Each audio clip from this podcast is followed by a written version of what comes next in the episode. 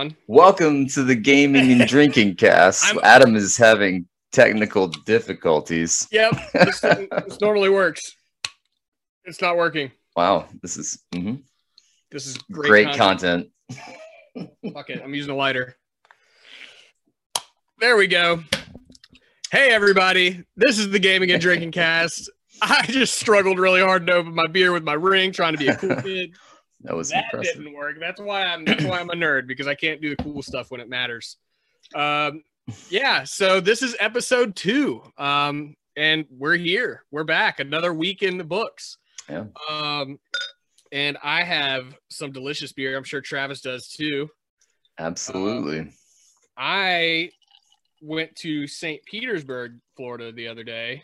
and went to the Green Bench Brewery, Mm. um, which I'd never been there before. It was all right. It was cool. There's like a little. They got the little uh like astroturf yard out back for all the dogs and stuff. oh yeah, yeah, yeah. Those are always and fun. um, yeah, but they they had some really cool looking bombers, and I got this one, the Random Reality Shift. Ooh, Um, it is give me a give me a rundown of that. it is an imperial mixed culture, foeder fermented and wine barrel aged. Ooh. Then it's golden ale fermented on Balaton cherries, and it's a mix of those. And um, sounds really sweet. it's ten point one percent, Nice. and See, I'm starting it out, great- starting it out right. Ten point one percent. Oh, Let's let's get it. yeah, man, I've been excited. This this bomber cost me twenty two dollars. That's how you know it's good. Oh yeah, smells great. Mm. I can taste it from here. That when they when they ferment stuff with like the cherry, Whoa. I feel like it always has like that uh that sweetness on the end of it. It gives it a little bit of an extra kick that I really really Yeah. dig. yeah, I'm loving it, man. Um, Cool. yeah. What about you? What you drinking? So this is Blake's uh, blueberry lemonade. Blake's is a cidery out of Michigan. Um, they are incredible. I mean, they're they're they're blowing up. They're taking over uh, your your angry orchards and all that stuff. This is really good cider. It's six point five percent. All of their beers tend to be over six percent, um, and it does not taste. At, you can't even taste alcohol. This tastes like you're drinking a lemonade in the summertime, and it is amazing. Uh, I love everything that they do, and this is their seasonal for the summer. Comes in a 16 ounce can. Like, how many times do you see ciders in a 16 ounce can? Like, they're they're they're serious about this, and it's, dude. it's Okay. good. Yeah, this uh this is 12 ounces, but whew, nice and tart. But one thing I uh did not like, I, I don't like to ever say anything I don't like about a brewery because I love breweries, but they didn't let you try samples. That's Which I thought was really, really weird. Like Amy was like, Hey, can I try a sample of like they had like 15 taps or something? And wow. they're like, No, but we can do a four ounce pour And charge you for and it. charge you for it. Wow, that's mm, I don't know about that. I don't really like. I've heard of Green Bench, so I mean they're they're clearly um, you know They're pretty big. They sell Yeah. all over Florida. distributed pretty widely. But that's weird. I, I don't think I've ever run into not only a brewery but just a bar in general that wouldn't let you sample unless they were you know just kind of. I don't know if it was a miscommunication or what, but uh, Amy It, was like, sounds like it'd be pretty hard to miscommunicate. Uh, can I try a sample and then them saying no? we'll give you a four ounce pour for five bucks or something. we would like to charge you whatever way we can just let us you we'll give you something but we're gonna charge you for yeah, it Yeah, you know? gotta, you want to taste this, you gotta, you gotta give us some money. yeah Um, but other than that, it was really good. Um, that's cool we actually had a really, we we had a really big day out in St. Pete. So we had these oh st pete huh Yeah, man. St. Pete, old St. Pete. Um, so there is the Salvador Dali Museum in oh, St. yeah. Petersburg, yeah and um, they have some a, of your pictures. They look really cool. Dude it was so much fun. And um so there's all like Dali's original art there. Oh really? And- yeah so that was really neat. But then they also had this exhibit which is why we went which is called like van gogh alive oh which is- cool. Yeah. which is where they basically set up like 50 projectors in this like dark room hallway area with like all these like uh canopies and and and columns and everything Wow. and then um, it makes you feel like you're inside of Van Gogh's paintings and they're moving, and uh, and it also like goes through his whole story of his life. Oh, and cool. um, dude, it was really really cool. And also Dali, man, he was a weird dude. yeah. He, he absolutely. was, he, dude, he had some funny, funny names of paintings. One of them um was like it was a it was a painting of a like a melting skull that had like a protrusion coming out of it that was going inside of a piano, and it was called like Dream Skull, um, fornicating a Dream Skull fornicating a piano or something. Very literal. I like like, that. okay, all right, Dali. Okay, he's, dude. he's not he's not gonna let you get confused about what this painting is about. No, like you're not no, gonna interpret this. He's gonna fucking tell you. He's boning that piano. This is this there's some piano fucking going on in this piece. Yep, yep, yep. Mm. So other than that, what have you been up to? Uh, so we went there. Also, um, coming up, I'm gonna have a brew bus beer. Okay. I've talked about them a lot. I really like that brewery. Mhm. And we got some bad news this week. Oh no. Brew Bus uh, is closing their brick and mortar location, Mm, which is really yeah, it sucks. They they've always they, so they've always shared a location. It's been Brew Bus and Florida Avenue in the same building, Mhm. and um, Florida Avenue has a second location down the road, and they're still going to have that location. But Brew Bus and Florida Avenue are both leaving that one brick and mortar store. right. So Brew Bus originated as they would actually they were a brewery based out of a bus, and so Mhm. that's why they called themselves Brew Bus, which was really cool. And um, so they're going back to that uh, model.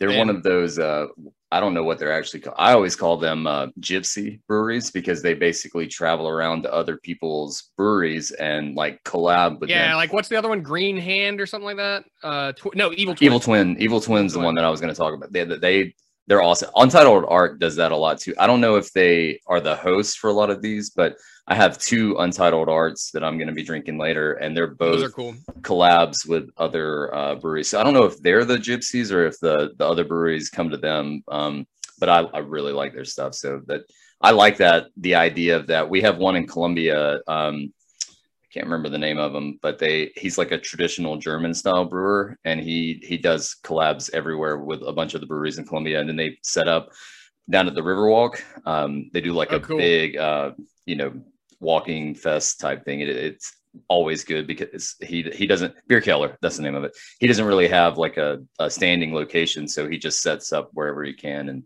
bring they bring food trucks and it's it's awesome it's very cool Yeah, yeah. The main thing, the main thing I'm gonna miss about Brewbus is a they um they just the service there is awesome. The people there are awesome, but also the food menu, man. I know I've talked about it before, but holy crap, I'm gonna miss that food menu. I had some. uh We we got the news. We weren't even planning on going there this weekend.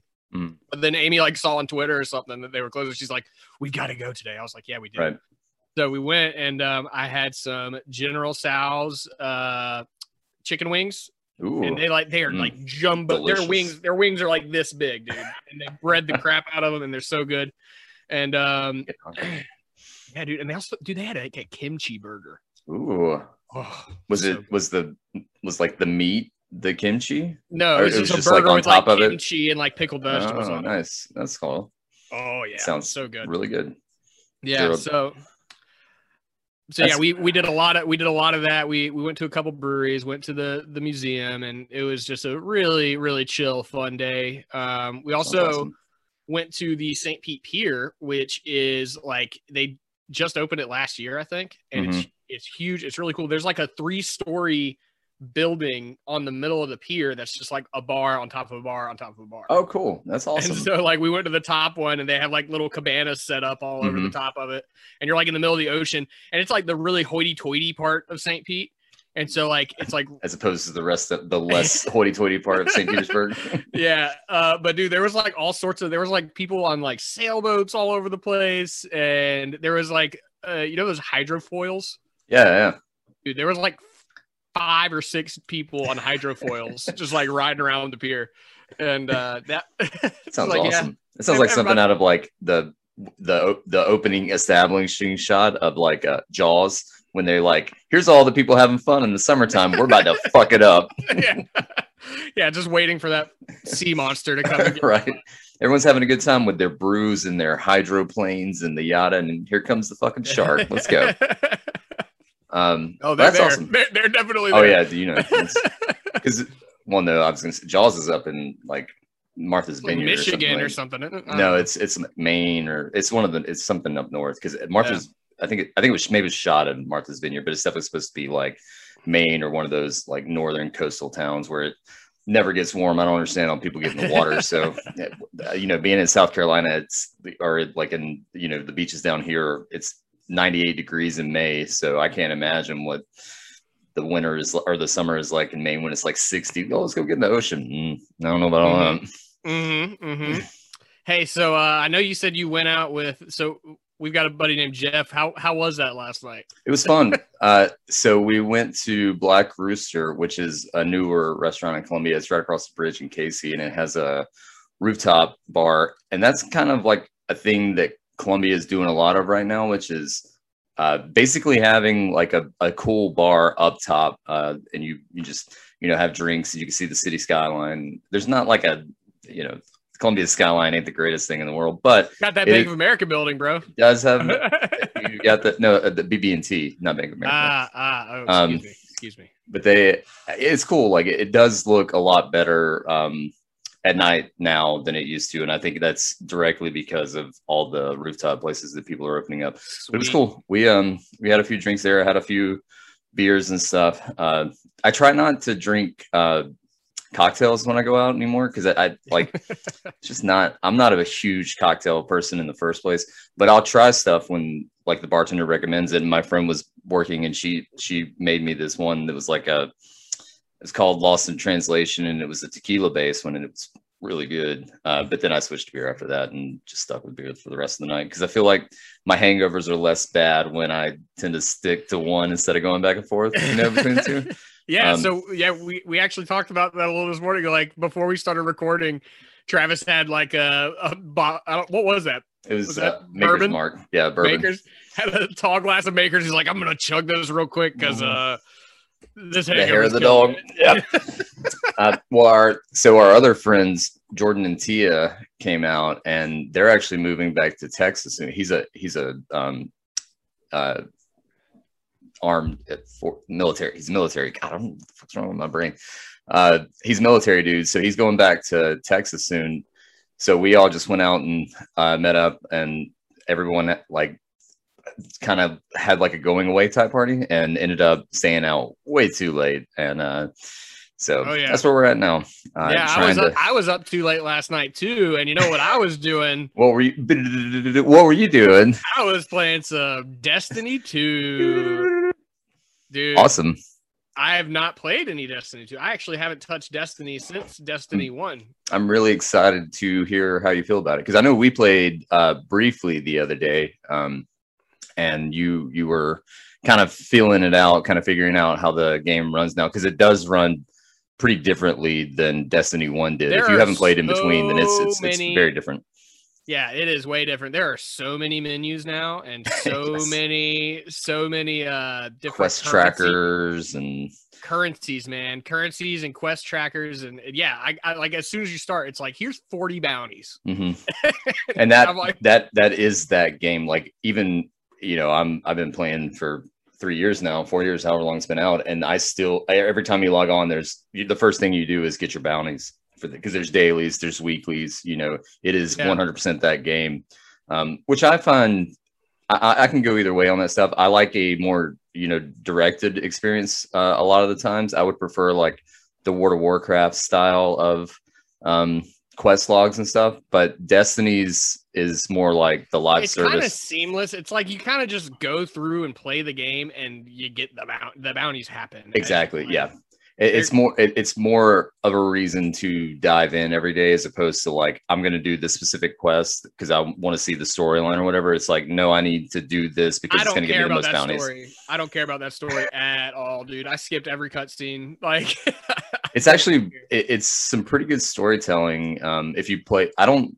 So they did a weird thing where they collapsed some of the content, so you can't play. I think the actual Destiny 2 like storyline that launched with the game. I don't even think you could play that right now. Um, Yeah, I mean, it's it literally it started you the exact same way as Destiny One. Right. When I op- Yep. when I created my character. By mhm. the way, I created a warlock who is um the the EXO, Exo warlock. that's what mine is too. Is he is the Exo the alien guys?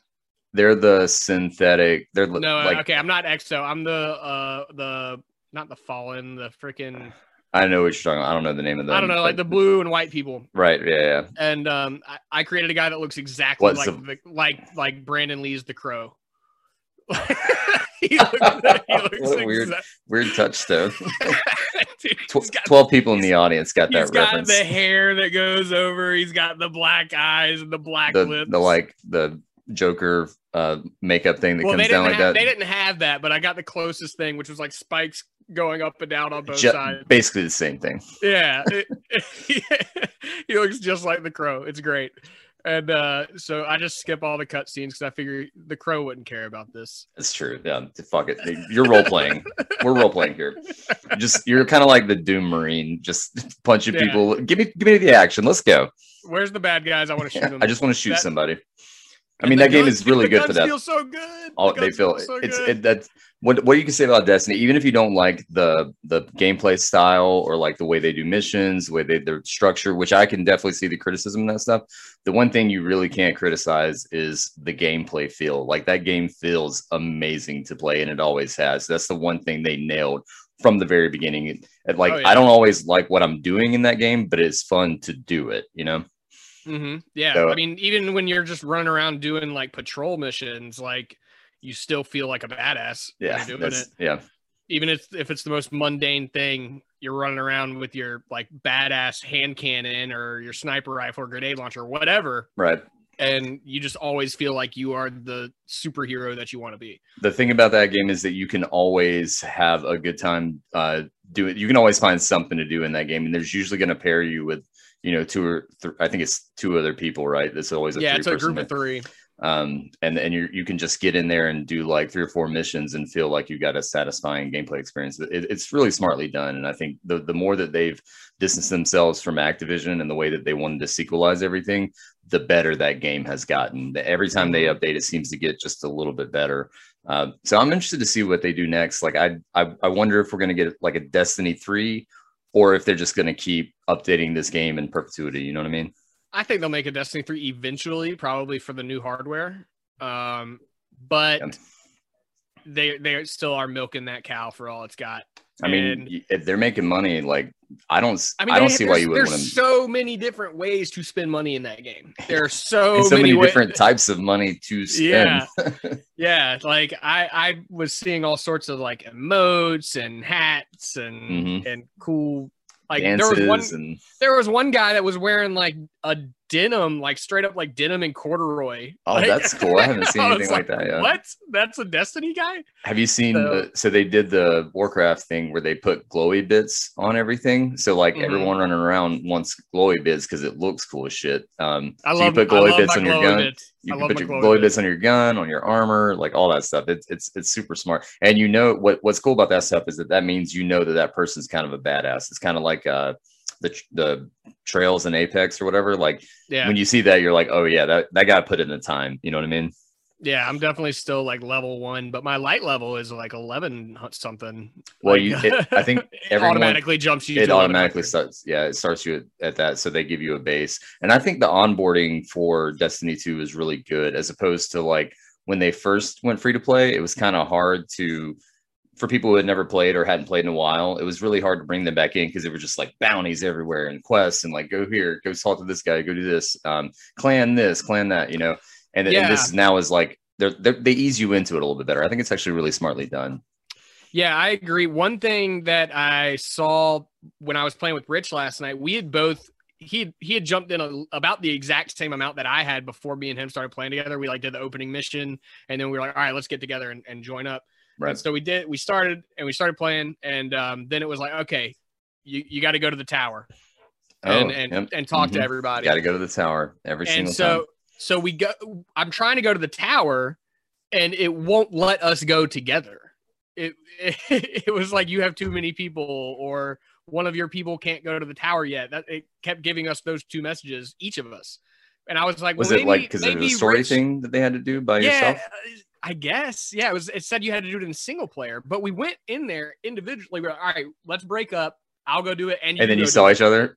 No, it, Oh, it that would have been funny. No. like, like, fuck No. you, game. for this part, it's like a, just a tutorial. It's kind of like when you open up Monster Hunter and you get to the get to the town. It's like, all right, here's your blacksmith. Here's Oh yeah, yeah. You, you probably have to do that in single So- player. Yeah, but it was really weird because we were we were talking to each other while we were both doing it, and we were like, "All right, yeah, all right, I'm at this blue door now. All right, I'm also at this blue door now. I'm going to talk to this." Like we were doing it at the exact same rate. And you're like, really- why why wouldn't they just let us do this? Yeah. together, you know? instead, we took 15 minutes trying to figure out like how to do it, and um, But then after that, we- you were we probably it, and we got back together, and then that was it. And after we you did it, you you- went back in, right? It was fun.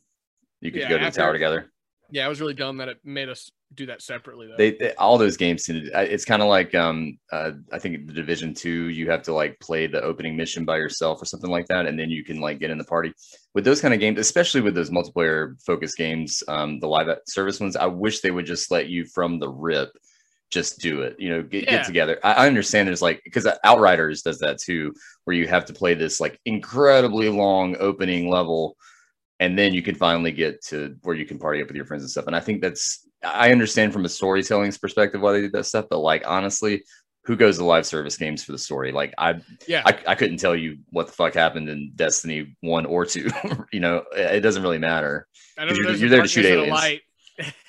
Yeah, now you Um, can now you can like uh, the new expansion. I think is like you can do dark powers or some shit. Yeah, dude, that looks cool. Um, but also uh, another little kind of nitpicky thing was Rich had never played any Destiny before. Ooh, this. nice. And and so I was kind of like showing him the ropes, and I'm somebody that hasn't played Destiny in like five years. Right. So um, I'm trying to remember all this stuff. And one thing was uh, everyone that's in your fire team has to turn in the quest. You can't just have one guy turn in the quest and Yes, move yeah. on. We I saw that with you when we were playing briefly, and I was I like, was like, this is dumb. Yeah, I didn't- just one of us turn in the quest, like, because Rich is all the way on the other side of the map. right. I mhm. can't even return to orbit until he He comes turns back in, and turns in yeah. the quest. It, it really and- doesn't make any sense because you're instance together, right? Like, so you're yeah, in the same yeah, like world. He opens up a loot up a loot box. Like I see that loot box opened up on my exactly screen. it, it i i do not understand that i don't know why they did that because i feel like every because we were playing um what was the Borderlands, dude. borderlands and all those games they they work that way where if you turn it in i get the credit for it too and i don't And have to walk so all the way seamless and so perfect. Like Yeah. the way Borderlands does the their instancing and their Mhm. their their loot team sharing and progression.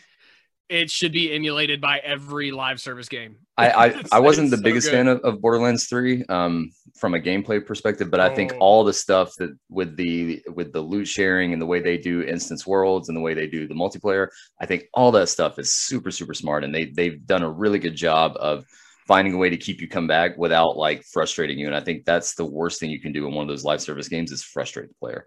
Yeah. Like the the the way that you have to if if if Rich has to go all the way back to you know the quest giver and turn it in just at, right after you've already done that that's that's kind of a bad gameplay design i think Yeah. for me you know it's it's a little frustrating Yeah, but uh, other than that, other than like those little nitpicky kind of quality of life little things, Mhm. the game overall, I'm I'm enjoying the hell out of it. I haven't been I haven't stayed up till 4 a.m. playing a playing game video game yeah in a really long time. But That's like we got in we got in that loop, man, and we just started going and um it, it was just a lot. We had a blast. And it's definitely like, one of those those games where you can do like just one more quest we're just gonna do one more we're gonna do one more mission that, one more that quest exact thing happened like three times. that's great And- i love that and um it, it just when you get into those like respawning restricted zones and you know like you got a, Yeah. a mini boss time to coming buckle down yeah and like it, it, it gets so tense because sometimes like you'll it, it just some it'll change forms and something crazy will happen and two of you will go down and it's like oh shit it's all on me now. Yep. either either i've got to get these guys up or i got to survive for 30 seconds. Right. Um yes i love Or- it. Like or- that's or that, like edge of the, the edge of the seat like you have to do this or your whole team goes down and and you just barely pull it off, it feels so satisfying. which is why I'm really excited to get back into this game and eventually get to the raids. Um, oh, dude, yes, raids are next level. They are. Oh man, they're so good. I did. I've only done two raids. I did the Vault of Glass in Destiny one, God, and then I did. I did. Oh, they brought it back. It's I back. know. I'm excited. I, I as love. much it. as I'm gonna play it again. I'm gonna play it again. as much as I like th- that was frustrating the first time you did it because I was We played we, that together, We did, we? yeah. We we were on the this is Destiny One era for people who don't know. Destiny One's very first raid was the Vault of Glass, and everyone was figuring it out at the same time. And you want to talk about some frustration? Holy shit! Like the we were. meta around that moment was really. it was cool. it was great. It was so much fun, except when it wasn't. When it was really frustrating. Um, but I am excited now that I know how those things work. Especially like that was the first raid, so you didn't really know how Destiny's raids worked. So like you're coming from like a World of Warcraft background or a Final Fantasy 14 background where you're playing raids like an MMO style thing. That's not really how Destiny's raids works. Destiny's raids are more like a um, like a puzzle, right? Like they're they're you're salt, you're figuring things out. Shooter puzzle. Right. And you and and Vault of Glass has all these fucking ridiculous.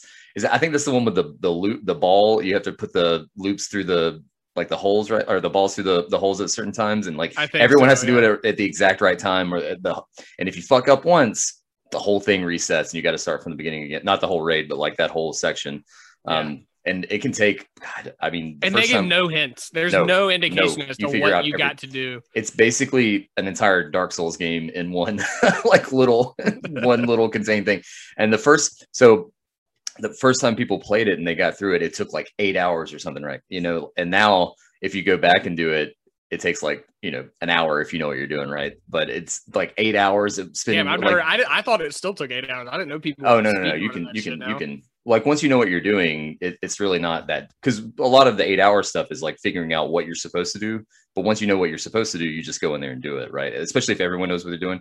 The problem is a lot of times when you get in there, there's you know new people and you have to explain it to them, which would be me doing That would new- be the new- me. yeah, I was all. I always felt that's one thing. I always felt like I was the guy bringing the team down every time I did. Like Mhm. if I would get in like a Destiny raid, I did Taken King with my buddy Jacob. Mhm. Um, and in that raid, I was the newbie. Everybody else had done it a thousand times, and there was like at the end or somewhere toward the end, there's like these invisible platforms that you got to take a ball from and like do some shit with it. I don't know, and I kept fucking it up. I, I think that's what I'm actually talking about. Uh, maybe that wasn't Vault of Glass. That was like the the Gilded Throne or whatever. Um, yes, where you have to like d- hop on the platform, shoot this one thing at a s- specific time, and then the ball comes through on the the railing up top. Yeah, top. and dude, we came so close. I never beat that raid. I, Oh, I came I came I don't I very either. close. Came very close like three or four times, and I said, Mhm. I'm done. I can't. That was when that was when I quit. That was when I quit playing With Destiny, yeah, Um, it, it, yeah, it is. It can be frustrating. Because like one or two times Jake would be like, "Yeah, dude, we beat it like ten minutes after you left." Oh my god!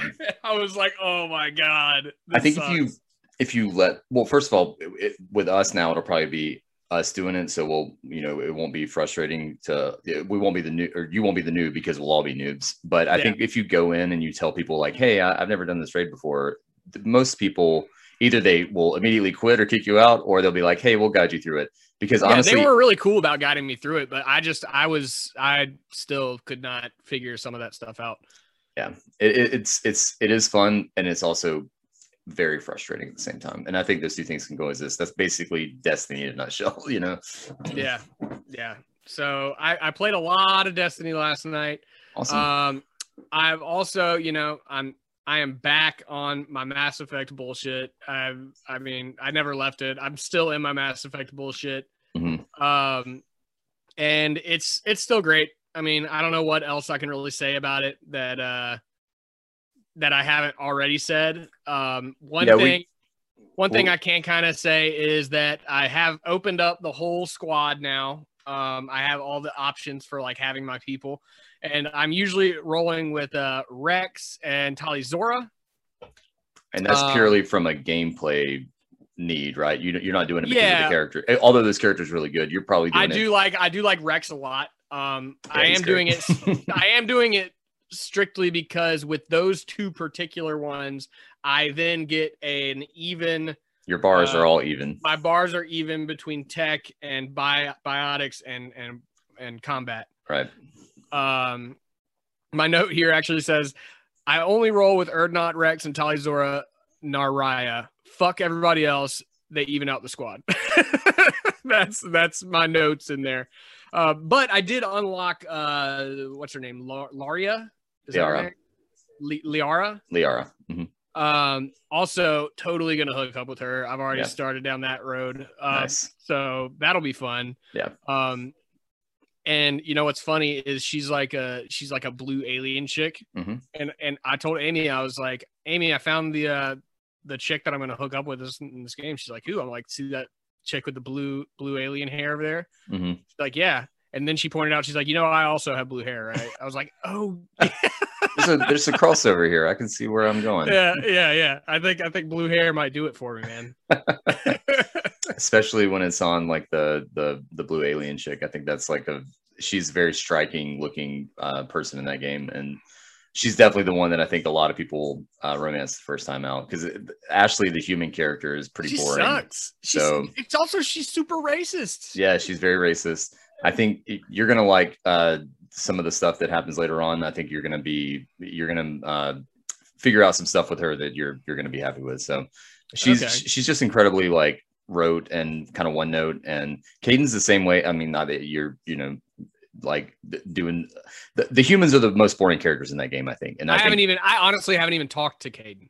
Okay, he's he's very much so. There was a a character in um, KOTOR, Knights of the Republic one, that is very similar to Kaidan and is also voiced by the same guy who plays Kaidan. So I get them like to me they're basically the same person, and I I think that that, that they're like the goody goody, the paragon, the you know whatever.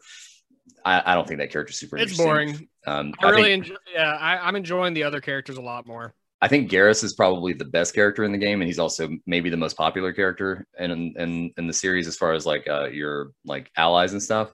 Mhm. Um, he's got a very uh, specific viewpoint on a lot of things, and he doesn't just do he doesn't do like just the good or the bad path. He's very down the middle, like eh, whatever the situation calls for, he's going to do it. Um, and I think that's why he's he's a beloved character because he's he's a lot more interesting than just like the static, you know, good guy or static, you know, rogue kind of Yeah. person. yeah, um, I, I really like Wrex.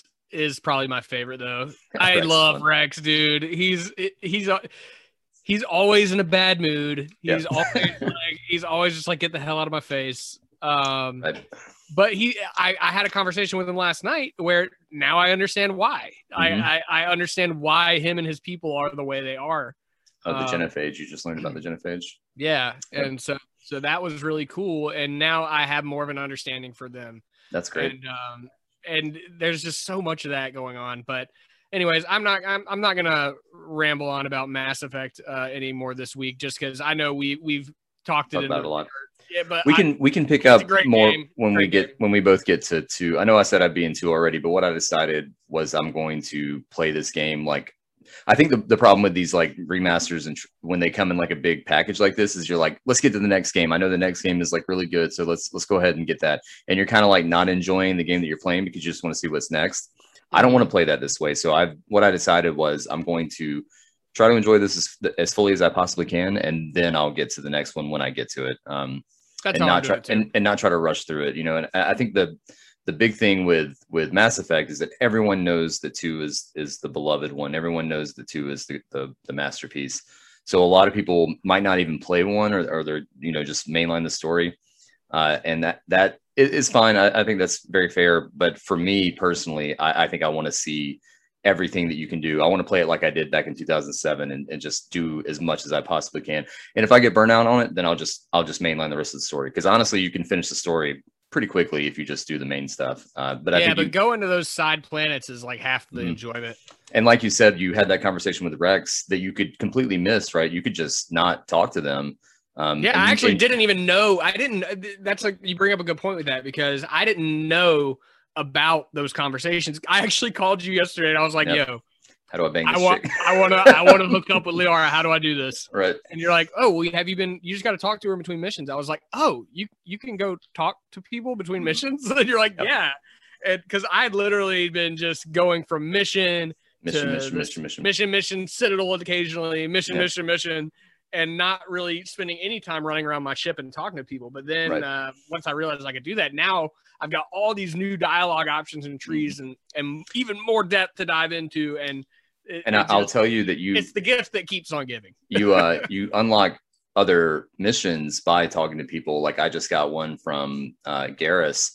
I did a bunch of dialogue with him, and it opens up like a, a super personal mission for him that you can go do later, uh, which is so cool. And you can just miss that stuff if you don't talk to people, which is I, I think that's good. I, I like that kind of stuff where you're not forced down that path. If you want to experience the richness of it, you can. And if you just want to go through the story, you can do that too. And I think that both those styles are valid, and that this one game gives you both a way to do both of them. I think it, it is is super smart, and I think Mass Effect is a brilliant series. And and um, but I do have there's something about this game that I have to complain about. I have got to get it off my chest, and it is the fucking sound.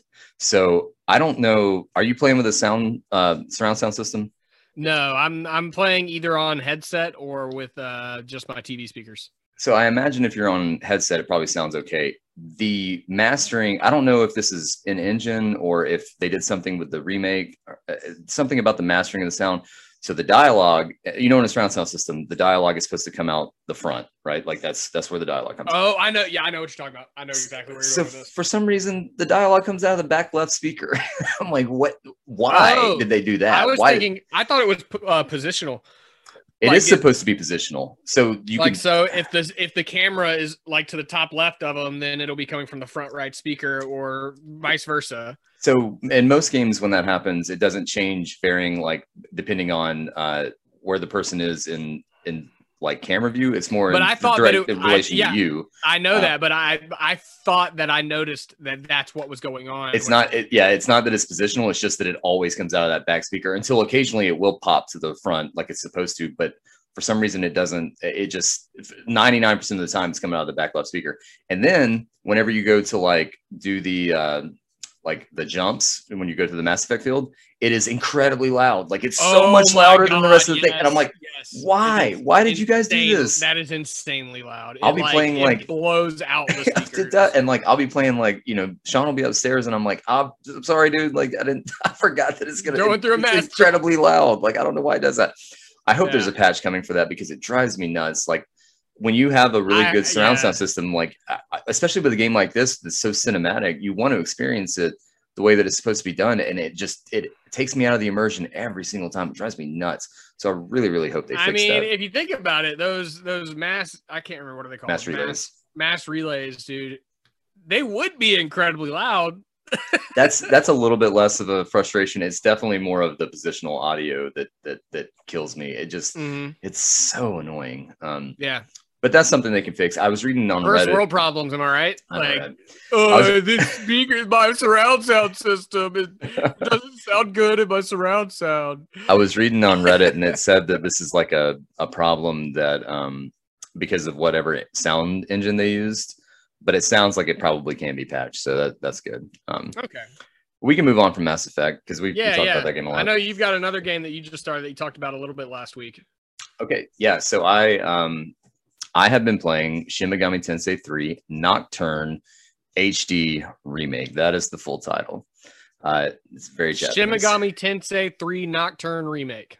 HD Rolls r- HD remake? Okay. Shin Megami maybe- Tensei actually, HD Nocturne remaster. 3 HD HD, remaster. remaster. Yes. Right off the tongue. Right off the tongue. Um, so this is the third game in the Shin Megami Tensei series. It is the first one that came over in the West. Uh, as far as the mainline series go, I, the Persona games, Persona 2, uh, Innocent Sin came over uh, on like PS1, I think, but this was the first main of the mainline series to come over.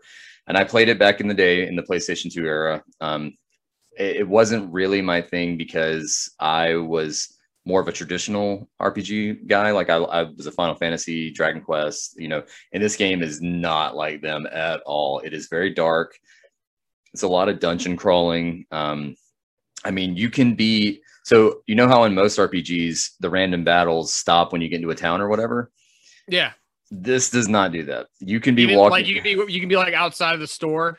you, literally you, you're walking in between like the store and like the the where you fuse your demons and things like that and you, you're getting attacked it is super bizarre. Um, no longer, no longer are you, like would the Professor Oak say, "Stay out of the tall grass." It's like right. There is this world. there is no but I, I think what that does is it contributes to the overall kind of oppressive atmosphere and one thing that this game has in spades is atmosphere it is absolutely dripping with style with with um, uh, this kind of like dark uh, uh, philosophical uh, thing that permeates the entire experience and it is it is very very good it's it's super um, you know the like lonely feeling you get when you play like a metroid or something like that like that like Yeah. isolation and stuff uh, this game nails that feeling, which I really, really dig in some of the games that I play. I don't want to play those kind of games all the time, but when I'm looking for something like that, uh, I really, I really that like a lot that. when I played NieR Automata.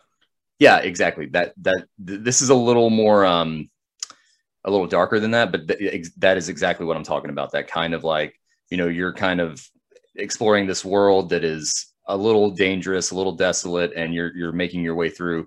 Um, the com it's very traditional. The combat is turn based. You're you're basically. I think somebody somebody said that it's Pokemon for uh, psychopaths, uh, it, but in a good way. and I All think that's a really good. That's Right a really good alley. descriptor. The there have been so coming in this game after having played all the newer Persona games and Shin Megami Tensei 4 on the 3DS.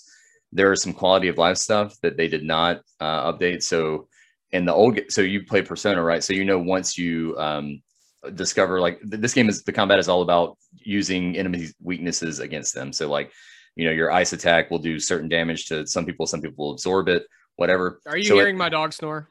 No. Okay, it go ahead. Sorry. um you so in this game you're like it does not so in Shin Megami Tensei 4 or Persona 3 or 4 or 5 once you un, once you figure out that ability it'll tell you that from now on like if that if that ability like does extra damage or yeah, it's like do any weak damage fire, or Exactly. electricity, or whatever. this game and that's oh, that's so good. I that's the part I love about Persona. me too and this game does not do that so you Ah. once you have unlocked the weakness you have to remember it in your head which isn't there's not a ton of enemy variety at least so far i'm probably about 15 20 hours into the game there's not like a ton of enemy variety so far so you're not really it's not that big of a problem but it is something that you notice if you've played the other games a bunch and i think that's something people should be aware of when they're going into this game but and there's a couple other quality of life stuff like that and but that's why they call it a remaster and not a remake. one hundred percent, yes. And I think Like- I, I would rather them do that than go in the other direction and, and fuck up, like make it a little too easy, or you know, fuck up what people really like about this. I think that's Mhm. that's probably the way to do it for sure. Yeah. Um, I so just in general, like JRPGs have come a long way since Shin Megami Tensei 3.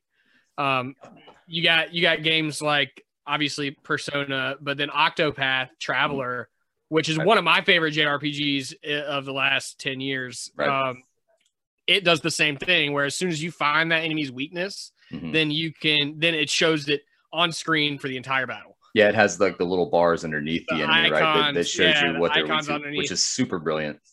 Yeah, the way Octopath does that is is phenomenal. Like they actually like if they say it has four weaknesses, there will be four boxes underneath it, Mhm, and they mhm. stay blurred until you do that Figure it out. Yep. style of attack on it, and then after that, um, it'll open. It shows it every time you come across that enemy in the future. Every every weakness that you've exposed on that enemy, Mhm. every time you face that enemy from then on, it shows what it's weak to. So Um, I, I think also skills. There are also skills in that game um, for the, I want to say the the dancer um, Primrose. I think mhm. she has one. It's either her or Therion the thief. I can't remember. Um, but or it might be the apothecary. I can't remember. One of them um, has an ability that can sh- that uh, shows you what the enemy's weaknesses are. So if yeah, you like power analyze. up yeah, the analyze, the analyze ability. And if you if you power it up to like the pew pew pew like Yeah. fourth level or whatever, then um you do that and it, and it actually will highlight and expose four weaknesses on. Oh, that's your cool. And like if you do that on a boss, like first round, like you immediately have all the bosses. All the stuff, yeah, And yeah. so like that helps you out in that battle tremendously. And like that is so smart and such a great quality of life improvement over all JRPGs. Everyone should do it. Let's go. I think um, when it so Octopath has one of the best. So uh, there's been a trend in JRPGs recently to get away from the turn-based battle system. If you look at your Final Fantasy VII remake, which is like a completely different battle style than the original Final Fantasy VII, there's a trend to get away to a more action-oriented space, right? Like everyone is trying to do immersive style things, and, and it really isn't immersive to stand there, take damage, then do your thing. But Octopath has an absolutely amazing combat system that I think makes it where it makes uh, turn-based battles in JRPGs viable for the current generation. Like it, it is a very satisfying system, and the the sound of the pew pew pew sounds that you were just talking about, like yeah, that is like, so the- satisfying when Not you only, pull not, that only the, not, not only the sounds, but like the the way the the The screen, screen, like, like, animations Yeah, and all the yeah. particles and colors change and um yeah octopath traveler is an awesome game um very good. i've I, I haven't beaten it i've probably put uh 80 hours into it Yeah, it's I a very long game. it. um but it's it's a really really really good game and i keep trying to go back to it and keep eventually falling off Yeah, because I always I always start over because I like the story, and so I always start over, and then I get to around like chapter four, chapter chapter four is Mhm. generally about where I fall off. Um, Yeah. I think you should just keep keep going from there. Like, don't don't don't restart it because those those stories are kind of independent anyway. Like you can yeah, you can kind of enjoy them on your own. That's that's one thing that makes no sense with that game is why these people are all together. Yeah, they don't. They, I think they came to the. They, they were like, we have eight really good stories we want to tell, and let's just get these guys together. Who cares why they're hanging out? we'll just out? call Like, it Octopath. Yeah, eight, eight, right? That's we're Yeah. good. Octopath. Um, there it is. But back to Shimigami, uh, I, I think that if you're used to playing those types of JRPGs, especially stuff that's come a long way in recent memory, um, it is kind of hard to go back to this. But the story and the the character, the writing. Oh, th- there's a new translation in this, so it's a brand new script. Uh, so the people like us who played the PS2 version, completely, it, it feels like a, a new game because of how good the dialogue is now, how good the writing is. Um, I had no idea what the hell was going on the first time I played this game. And now I'm like, I think I just got to the part where I fell off the first time I played it. And I can tell you that my experience with it now is completely different. Like I, I actually know what's going on, and the story makes a lot of sense. Why? Why? What's different about that? Did they? You, you- said they changed the writing. so it's a new translation. Oh, okay, okay. I didn't know they did that. Yeah, so it's a brand new. The the you, you probably remember back in the late '90s, early 2000s when Japanese games would come over here. Oftentimes, the translations would be they would range from okay to flat out fucking terrible. Um, Mhm. Final Fantasy VII, speaking of, has a pretty bad translation if you play the original PlayStation game. I mean, it, for its time, it was it got the story across, but like I I recently replayed. I think you recently replayed it too before Seven came out or the remake came out. I played through the whole damn thing again. There are times when the when a character speaks and you're like, what are you what are you talking about? Like that doesn't make why, any sense. Why are you saying that? What are you- what what are are you responding to? Um, and so uh, a lot of the JRPGs from that era have really bad translations, and this one you can just it is so rich. The character development is so good. The way that they get you into the world immediately um, is really really good, and it's all due to the writing. Uh, they've got they definitely have a Atlus has done a really smart job with the way they've redone the entirety top to bottom all the all the work on that uh, translation they've done. I know, I know absolutely nothing other than what you've told me about Shimigami Tensei, Mhm. but I have seen the guy with like the tribal, like cyberpunk looking tattoos on The his glowing body. tattoos, yeah, He looks really cool. Is he the protagonist? yes. Okay. Yeah, that's your character. So you, the I mean, this app. This is not a spoiler because it's the first thirty seconds of the game. Uh, you basically the world ends, and you are selected to be the person who remakes it, and you kind of based on the decisions you make and who you align yourself with, the different characters, the world the world will be remade in whatever image you choose to do. And so you're basically reborn as a demon, um, and that's why you have the cool tattoos that are glowing and stuff. And I will say that this guy has this incredible power stance. The way that he just stands in a room looks so cool. It's it's very dope. It's the exact same stance that he had in the original game, but there's something about the way that he moves uh, that is very um, uh, satisfying, and it looks super super cool, especially with all the glowing neon tattoos and stuff. And that that also contributes to the overall like atmosphere that I was talking about, where there's just all kinds of different like neon and, and but it's all dark like a dark neon it's kind of it is cyberpunky like you said I, I really dig the way that this game looks Does he wear a shirt? no I he didn't does have pants on though he's basically the hulk but way skinnier Okay, gotcha. okay. Um so let's see what you got. Anything else about uh Shimigami, or is that That's think- that's basically uh, that and Apex and um and um Mass Effect of all of them all I've been playing. yeah, yeah. We did play some play some Apex. I've been doing real bad lately with Apex. I have been sucking, dude. I don't know what. The I don't know. I don't know what's going on. I think it might be because we're playing with Rich too much, and he he's always way higher ranked than we are, and so I think it match makes you with uh Yeah, with the highest ranked person in your party, which is always Rich, and we go against squads that are just way better than us. so we'll, let's go ahead and get into the Apex minute of the show. Uh, how do you feel about the new um event? What do they call it? The whatever. Oh, the collection event. yeah, the arenas event. How do you feel about that? I like it. Um, I also uh really like the new arena map. Um, Which one's They- the new one? they brought in thermal. Oh uh, yeah, yeah, yeah, yeah. It's super cool. Yes, yeah, Yeah, yes. that's my new favorite arena map. Like we we win on that one. That's why you like it. Yeah, So I, I like wish- it. I wish they would guess I went get, get rid of the, or I feel like every time I play, we're on that damn, uh, the basically the open world, the the foresty one, The field with the, portal. with the portals. Yeah, I can't, that map, not my. I'm really bad at that one. I'm, I'm, I'm really pretty bad, bad, at, at it.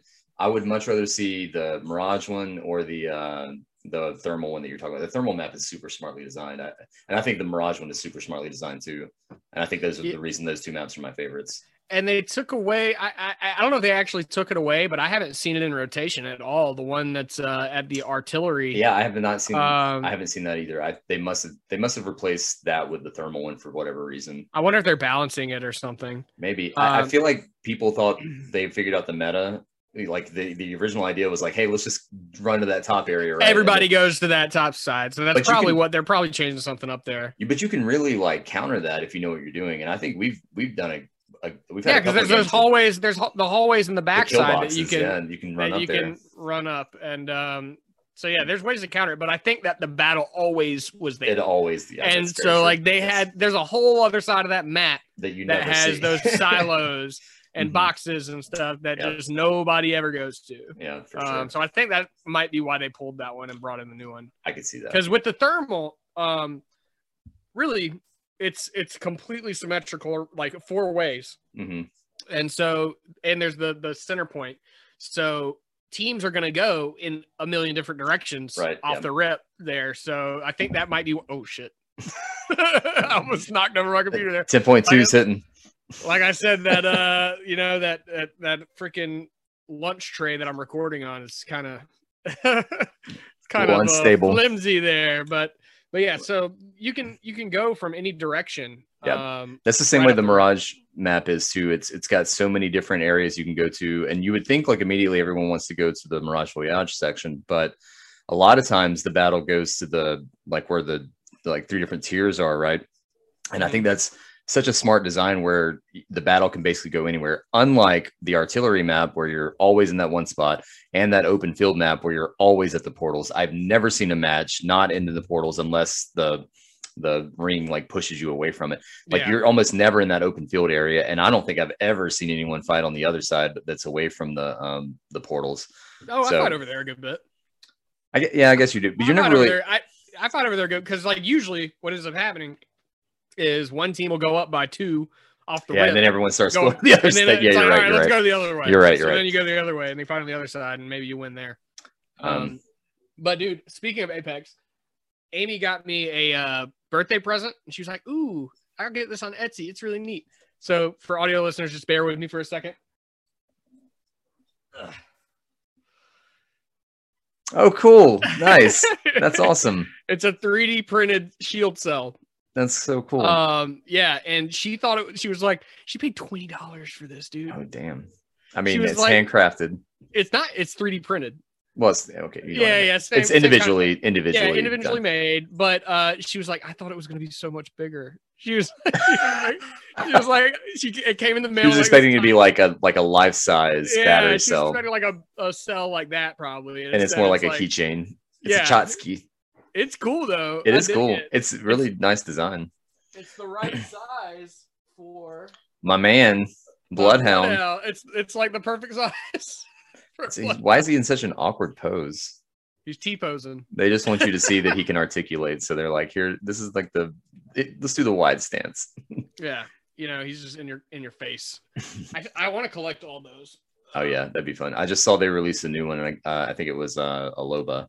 Oh, I might She'd- order she'd- one she'd after be- we get off here. Actually, Uh, you wanna you wanna take a quick break since yeah, we're let's wrapped take up with let's the take a break. with the uh, the what you've been playing part. Yeah, let's do that. We'll be back in just a minute. I'm gonna go grab another beer, Same. and uh, we will be right back. Um, so yeah, I'm gonna go.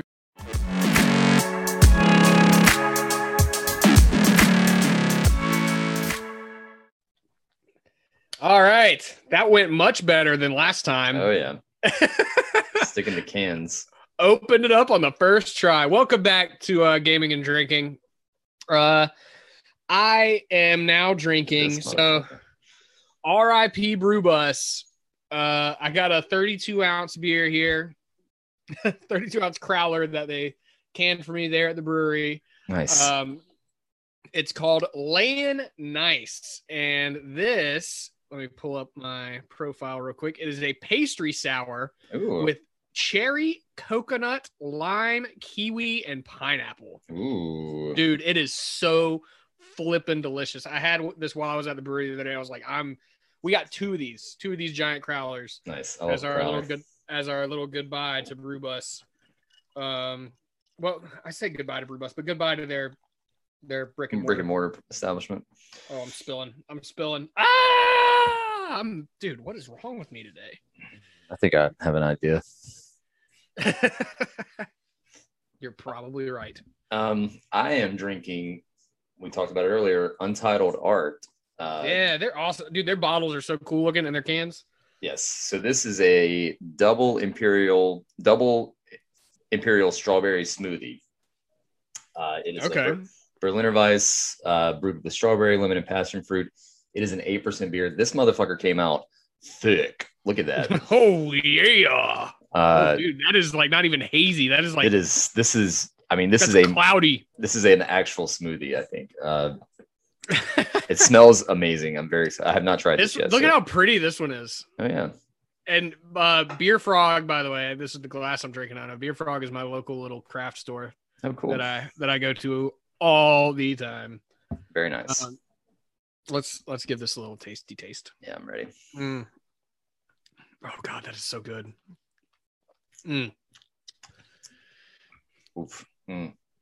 Mm. Yay, nay. I don't know about that one. Oh.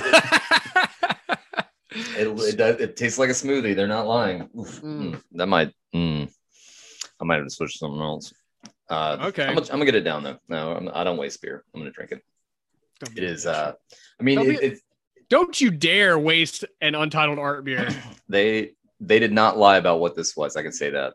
I think I was looking for more of a sour, and this is definitely more of a smoothie. But that's Got okay. a lot of a lot of lactose.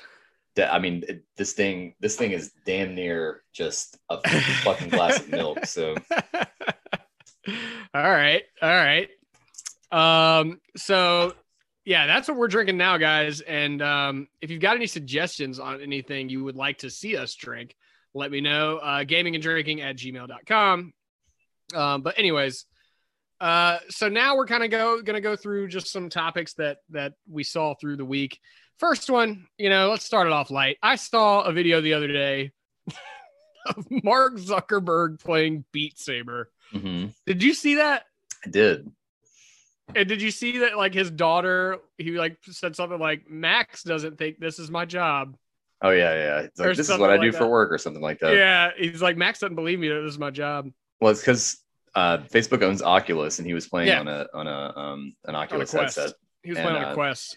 It, I mean, he was pretty good. He was nasty, dude. I was like, all right, I'll play But- against the Zuck. if you're if you're the company that owns the headset, you should probably be pretty good uh, at that. And- But plus, like, what else is Zuckerberg doing all day? Like, I don't know. What, what is the what is the he's head at of the Facebook? point now. He's at the point now where he delegates everything. Yeah, like what what does his day to day you know job look like? I can't. He even wakes imagine. up, he puts on he puts on the same t-shirt and pants, Yes. and then uh, the plays black black t-shirt and the and the he's basically going for the um what's the the Apple CEO the one that died Steve Jobs he's going for the Steve Steve Jobs. except without a turtleneck it's just a, a regular black t-shirt um Yeah. Um no, he I, if I had to guess what his day is like, it's like wake up, put on t-shirt, swim in money like Scrooge McDuck eat eat delicious breakfast made by my home chef. Right. My Uh, live-in home chef. Tell tell someone, hey, I want this to do that. Do it, Mhm. and then go. Yeah, That's, swim in. that's probably how the, the quest came about. He was like, you know what? VR is cool, but what if we just cut out all the headsets? And they're like, Mark, that's going to cost a lot of money. And he's like, done. I don't, I don't, care. I don't care. We've do got, it. We've got Just do it. Facebook. Uh, do it. yeah. So that's that's what his day. So yeah, he's good at Beat Saber. And then later on, he he posts, but he's kind of clever and funny, dude. He's he's gotten more witty ever since like the whole like everybody hates Facebook because they steal all of our information. Yeah. Um, he's kind of like lightened up his PR stance a Yeah. lot.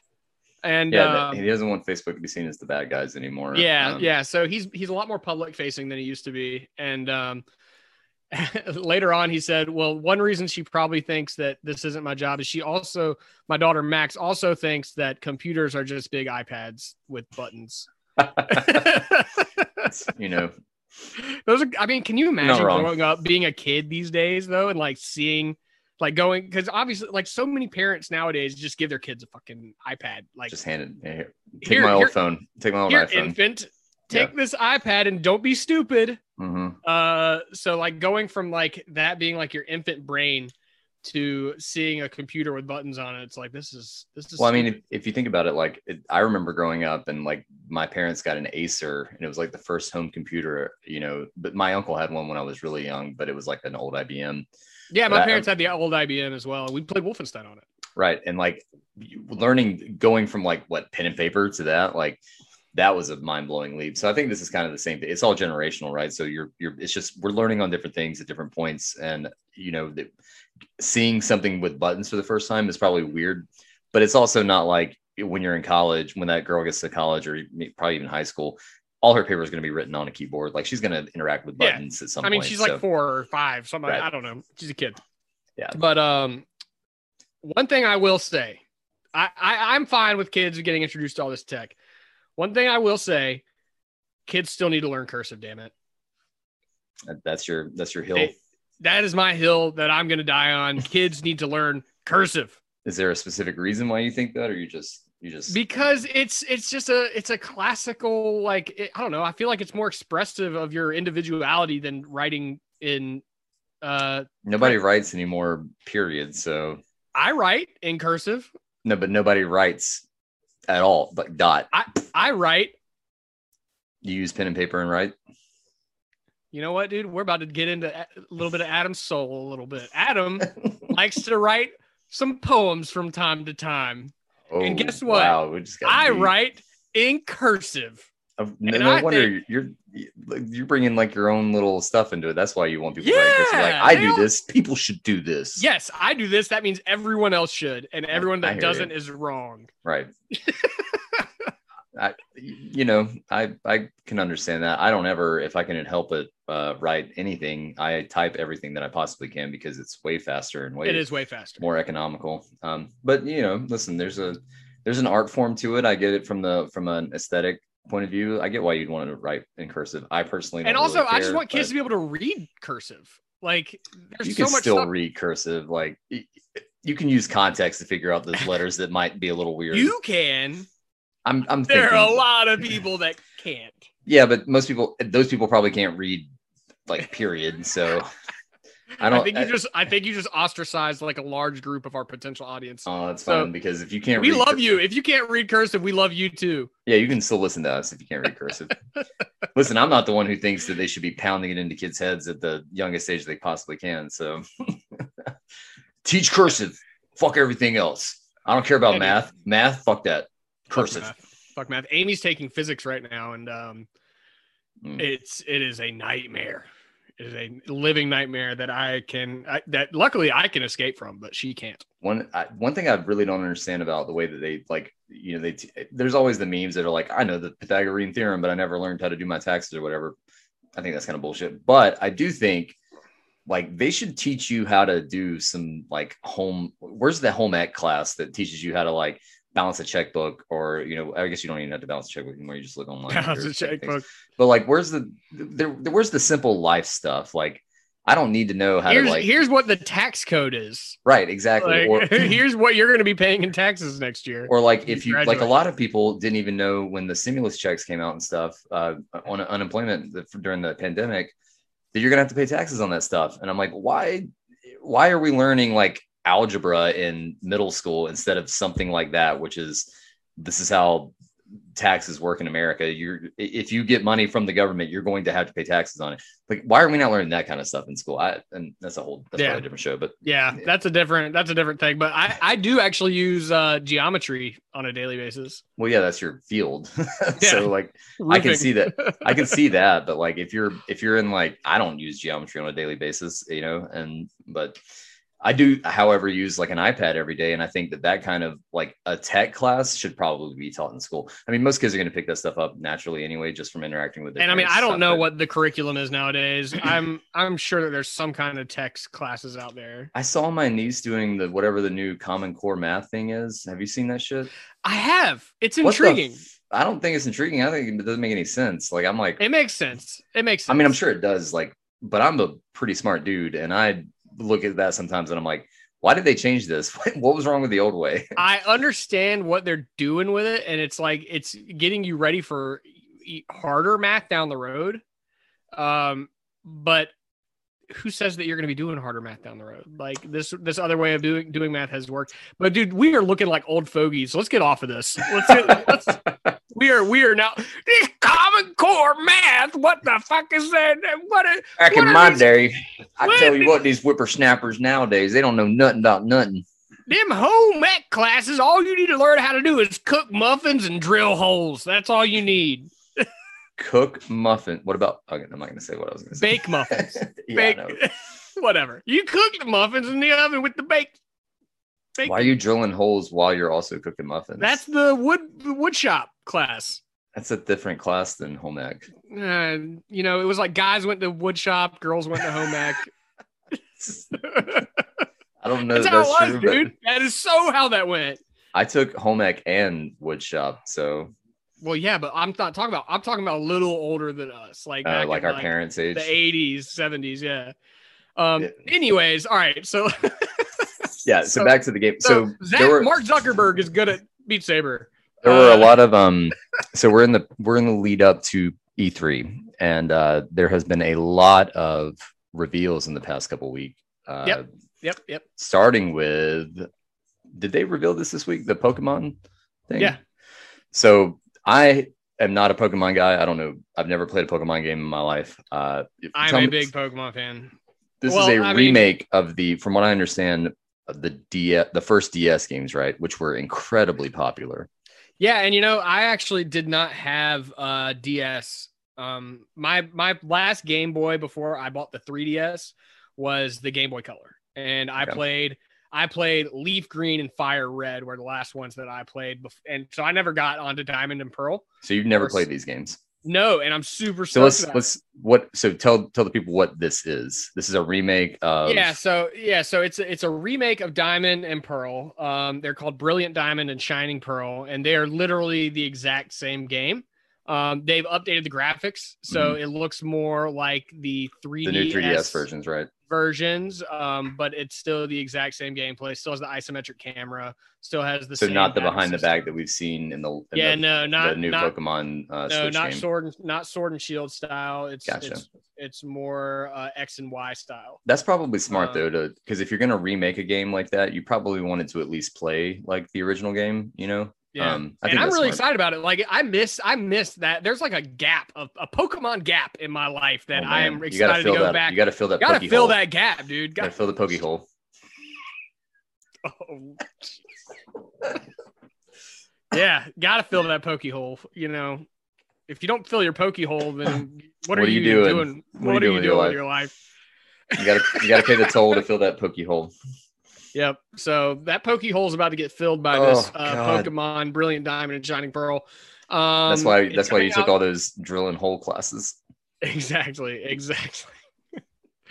Got to bake the muffins for the for the Clefairies.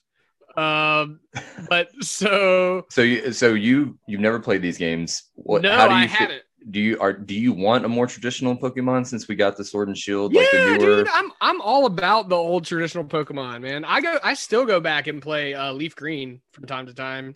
Cool. Um, I, so I have never played a Pokemon game.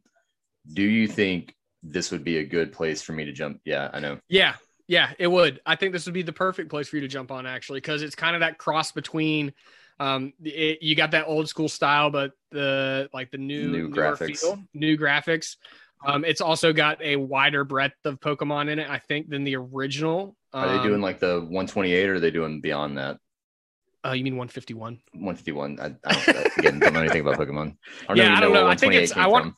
I want to say it's like 300 or something like that. Okay. I'm I could be wrong on that. Like I said, this is this is gonna be this is new territory for me.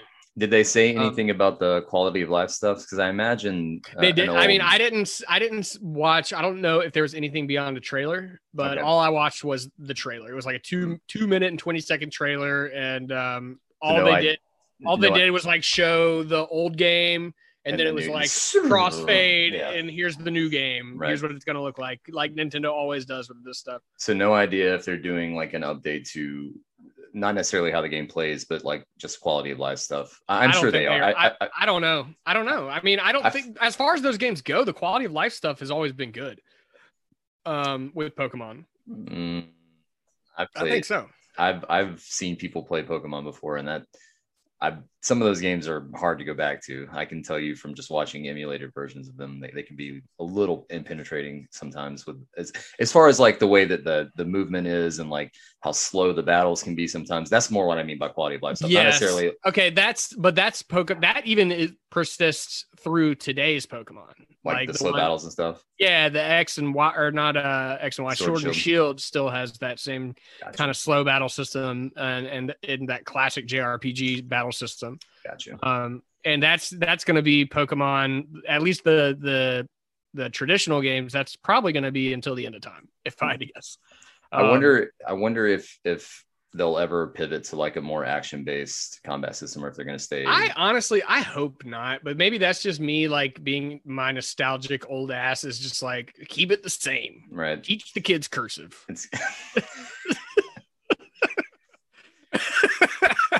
It's it's yeah, Uh, yeah, yep. yeah. You nailed it. I don't think I- you can really because what I feel like would happen is they would announce. Um, well, there's two ways it could go. Right. It could be stick with the traditional. That's what people want. And if you announce the other way, people are going to riot. Or they do what Yakuza Like a Dragon did, and they announce a new combat system, and people will just absolutely love it. Well, I mean, they did that with like Let's Go. So like Let's Go Eevee and and and that's actually a good pivot into I thought they the were- other game. I thought that Let's Go was a just a straight remake. No, no, no, not at Oh, all. okay. Oh, okay. It's it's in the same region, um, but the the capturing and the battling of wild Pokemon is entirely different. oh, okay. uh, That's cool. I didn't even know that. So instead of battling wild Pokemon, um, it's more like they took the Pokemon Go formula and you like basically you can like instead of just like a random battle happening Mhm. in Let's Go, you'll actually see the Pokemon running around and you um, can throw them berries and that will take down their defense and take and make them more susceptible to being caught. And then you just throw a ball at them and then you catch them and that's Okay, it. And that's then cool. and then the only battles you do are with trainers and gym leaders and um, that is that is strictly that is more like the traditional Pokemon battle system. But as far as Pokemon in the wild, it's a completely different thing. Gotcha. Um, and I think that's a, that's actually a good pivot into this other game they announced, which is Pokemon Legends Arceus, um, which Arceus is one of the legendary Pokemon from the Sinnoh region, Mhm. um, and that is coming out January 28th. Um, from what I saw, again, it was just a really short trailer, but um, it looked pretty cool. I mean, it looked like a very Let's Go style scenario. Like you get you're sneaking around in the grass, you see the Pokemon out in the distance, you throw the ball at them. It's so not like it's still a it's still an RPG. It's it's not like a different type of gameplay or anything. it's it's more like the let's go like i was just telling you about with the berries and the throwing Gotcha. the ball instead instead of finding in in regular pokemon you go and you and you have these random battles and it'll be like oh Right. wild pidgey appeared or whatever and then Mhm. you battle it weaken it and throw a ball at it Right. And That's it's very Dragon Quest, it- and this is more Yes. like uh, stuff appears on the menu or the map, and you you get to choose if you want to engage it or whatnot. Exactly. And That's so cool. that this Arceus game looks a lot more like that. And I think it's it's actually uh set back in time, like in like some kind of ancient time where Arceus is like actually like out and about doing shit. So like more like Um, feudal Japan or something like that. it's not feudal, but like they did it- just in the very beginning of the trailer, it's like my grandfather told me of this ancient story of got Adam Pokemon. Adam voice acting going on. Let's let's get into it. Give us give us your impression. I there was a guy that told me some stuff Brilliant. about this Pokemon named Arceus. And then now it's I'm like going to find him. uh uh so yeah it, it it looks like let's go like another let's go game Cool. um and so that's going to be fun. I think but dude it kind of looked like you you you say that i don't notice when games run like shit. Mhm. even in this trailer. Ooh, that's not good. even in this trailer like there were hitches on the pokemon that were like popping around like bopping around on the screen. Like it was like the the environments were all going at a higher frame rate than the pokemon bouncing around on the screen were I, and I feel like that's been a really big jarring that's been a big problem with the Switch lately is that the tech just can't keep up with um with the games they're designing people are designing for. You know what I mean? Like I feel like there's like the games are like Hyrule Warriors, the new one, the Calamity one. Like I played the demo for that, and there were times when that game just could not handle what was happening on the screen. And I, you know, that seems to be a problem that Nintendo is just not really caring about. They, they yeah they don't with- care they're selling millions of they're they're dominating the market so they don't really give a shit it's like that Link's Awakening remake. Like that thing is a great game and looks incredible, but man, there are times when that thing goes to like 12 frames a second. Like I, that makes it's me sad i need to play that i haven't It's, played it's that so good. Um, so I, I, but that we could. So this isn't on the list, but did you see the uh, leak of the rumored Switch Pro? I've heard a ton about it. Um, So I haven't is- seen any leaked images. Are there images? It's not an there? image. No. So this was a Bloomberg. Jason, Schreier was reporting, so you know it's legit. Um, it- basically, it was there's a new. It, that- they're not calling it the Switch Pro or anything. What I what I what I gathered, and I could be wrong about this, but what I gathered is it's going to replace the regular model of Switch, and I think it might come out more expensive. But basically, it would just like wipe out the old one, and this is the new one. So kind of like uh, when you remember Like when the new 3DS? exactly, one hundred percent like the new 3DS. Um, and I don't know what the bump they they don't they're speculating, but they don't really know what the bump in like uh tech like as far as hardware would be. I mean, there's going to be an OLED screen. I know that much. right, yes, yeah. So the Going to be a better OLED, battery. Going to be a, a smaller bezel. yes, yeah. Um, So larger screen overall, smaller bezel, uh, which contributes to the larger screen. Uh, OLED, which will look re- really good. But what I'm what I think the most interesting thing about this would be what is powering that hardware? Like what kind of specs do we have? Are these games going to run better? Can you get Link's Awakening to run at 60 frames or something like that? I, I doubt it, but you know that'd be that'd be super nice, right? Like that's what I want to see. I'm about to offend a lot of people. Uh-oh. Wow, he did it. He did it. Can you hear that? Yes. Yep. I'm hungry, man. This isn't ASMR, bro.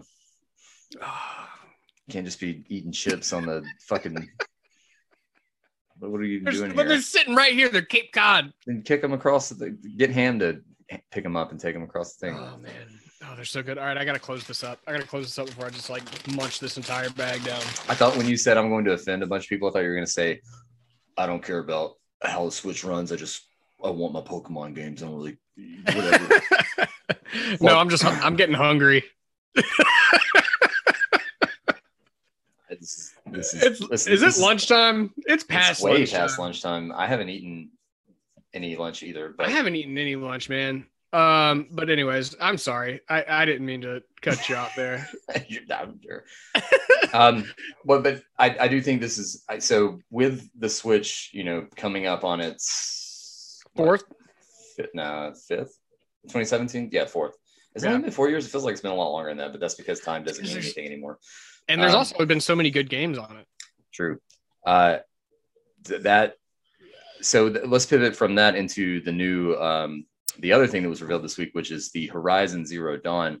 Now, my my time with Horizon, I very much enjoyed the first game. Uh, it it it it was a really fun, well polished game, but big problem with Horizon isn't even a fault of the game itself.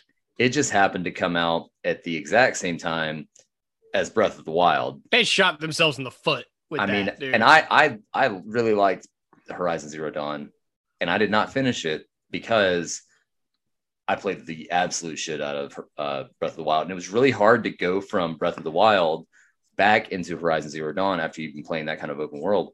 And from what it looks like, this gameplay reveal that they just did, we're getting a little bit of Breath of the Wild in Horizon Zero Dawn. So tell Yeah. me, tell me how you feel about that. Let's- I am super stoked, man. I played I played Horizon Zero Dawn. I beat it like right when it came out. Um ran around, tried to fill out the whole map, doing all that fun stuff. Got all the got all the giant, I can't remember what they called, like the giant walkers with the long necks. the Triceratop looking thing, or um, Brachiosaurus looking like the things. giraffe looking things. Yeah, Yeah. those those are fun. I did all those. Like I, I really played a lot of that game when it first came out. Mhm. Did and, you uh, did you ever play the DLC? Did not play uh Frozen Wilds. I, Mhm. I really wanted to, but I just never got around to it. Gotcha. Um, but this game looks like more better, more, More comma. better. more, comma better Horizon. Did, so I initially it looked like it was a lot of the same, but I feel like when they dug into it, um, The grab, you got a grappling hook, a grappling hook, you You have got a grappling hook. You got a you have a paraglider. glider. I mean, Dude, that's that is that the most rip off. Breath of the Wild. But I mean, honestly, like I don't want to play an open world game anymore unless I have a paraglider. Like it, it just it is so satisfying in Breath of the Wild to jump from a super high point and just go wherever the hell you want because you've got this paraglider. And I think yeah, adding that to um, Horizon Zero or Horizon Forbidden West is a, a Yeah, great it looks, move. It looks, and I mean, the combat in Horizon has always been like the highest point for me. Yeah, in it's Horizon. really good. um, just with the variety of weapons and tools at your disposal to not even just fight, but also move around. Yeah, um, The movement feels the running around feels really good. the run around's great in Horizon, and it looks like the run around's about to be even better, man. Like Yeah. that grappling hook is so cool. Like I could not This get over that grappling hook. This is the year It's of called- grappling hooks between uh, the new Monster Hunter and and uh, all these. Yeah, no that allow you kidding. To, to I think they there. called it they called it a Pullcaster, That's a which cool name which for something. which makes which makes makes more sense for the way it looked because it wasn't like you gr- she was grappling up and like shooting up. She was like grappling straight across from herself, right, pulling mhm. herself on completely straight across, and then just like slingshotting herself. slamming her feet into the wall and grabbing. And um, I wonder just- if it's going to work like the grappling hook in Titanfall uh, slash Apex, like uh, where you can basically Spider-Man your way around, or if it's going to be more fixed. I think it's more a fit. You, you grapple to that point wherever you, wherever your grapple lands. That's where you're going to shoot yourself to so. No it's called a Pullcaster, not a grapple. slingshot. Yeah. I wonder- But I wonder because you know with these types of games, one of the best. Think about Breath of the Wild. One of the best parts about Breath of the Wild was breaking the game in ways that maybe it wasn't designed to be. Um, I kind of hope that Horizon gets a little bit more of that in its DNA. You know what I mean? Like, I want to be able to play this game in a way that maybe the developers didn't. They, they definitely thought about, but maybe they didn't, you know, anticipate. I'd love to just be able to slingshot Aloy, you know, hundred fucking feet across the map somewhere. or Yeah, like. I don't. I don't think that's going to be the case though. Okay. I, I hate to burst your bubble, but I don't think that's going to be what they're going to do. One thing that I, I I think would be really cool is uh, if you just so one one thing you could do in the last game, but they kind of added to it in this one. You can overtake, um, like kind of hack into the the machine, different them over. dinosaurs and stuff. Yeah. Yeah, and so in this one, you can actually hack into the raptors and ride them around like horses. And, which is uh, you could do that in the last one, not with the Raptors, but with the different beasts. So that's Yeah, probably the, basically the, the same more thing. peaceful ones you can Yeah. do that with. But this one, it's like it looks like you can actually uh, use your beast to attack with. Attack stuff, yeah. Um, and so one way I think you might be able to break the game. What if you could like just hack into like an entire herd of raptors and have them riding Mm. around with you and attacking like the the enemies? It's, it's like the um, what was the uh the orc game, um, Shadow of War, when you just Yeah. like march up with like a hundred controlled, you know, orcs behind you and just march into a campground and like I, yeah. that stuff is super fun and exciting. I I- do hope that they get a little bit of that kind of creativity in there. You Um, think they'll ever make another Shadow game? I hope so. I, I didn't like the second one very much, but the first one I think is brilliant. Um, I think It was with such a cool concept. the, the problem with the second one was they just went too big. Uh, like I never even was- played it. I never it was the it was one. way too it was more of the same and way too like much of the same there was a lot of micromanagement. That's that's the problem with the second one that i didn't like. Because the first one was like you know you're taking down this dude this dude this dude this dude and and it's kind of like a seamless thing. This one was like to take down this guy you need like 70 of these motherfuckers behind you and then you need to go you know after you beat his camp take those people from that camp go to the other camp use those orcs against those orcs and it was just a little too much I hope they simplify it and go back to uh, a little more of the the original game as opposed to the second one. Yeah. But Um, um, so what what when you watch this reveal, what got your juices flowing the most? um, well, I think the grapple and the glider, 100%. So movement Um, stuff. movement stuff just because the movement in that game always felt so fun and the fact that there's more verticality to it um i think adds a whole nother dynamic to the movement that is going to make it really exciting Yeah. um and just from looking at the environments it made me want to get a ps5 even more like looking at the i watched it in 4k on my tv the Right. trailer and um holy crap dude like those environments just look incredible and the way that it loads in between cutscene and gameplay just completely seamlessly i mean obviously there's a camera cut because it's not god of war Right. but uh there the way it loads seamlessly like that is is freaking awesome Yeah. and um then one other thing that kind of got me excited was when she swims underwater hmm and she's got that mask that she can breathe underwater The rebreather.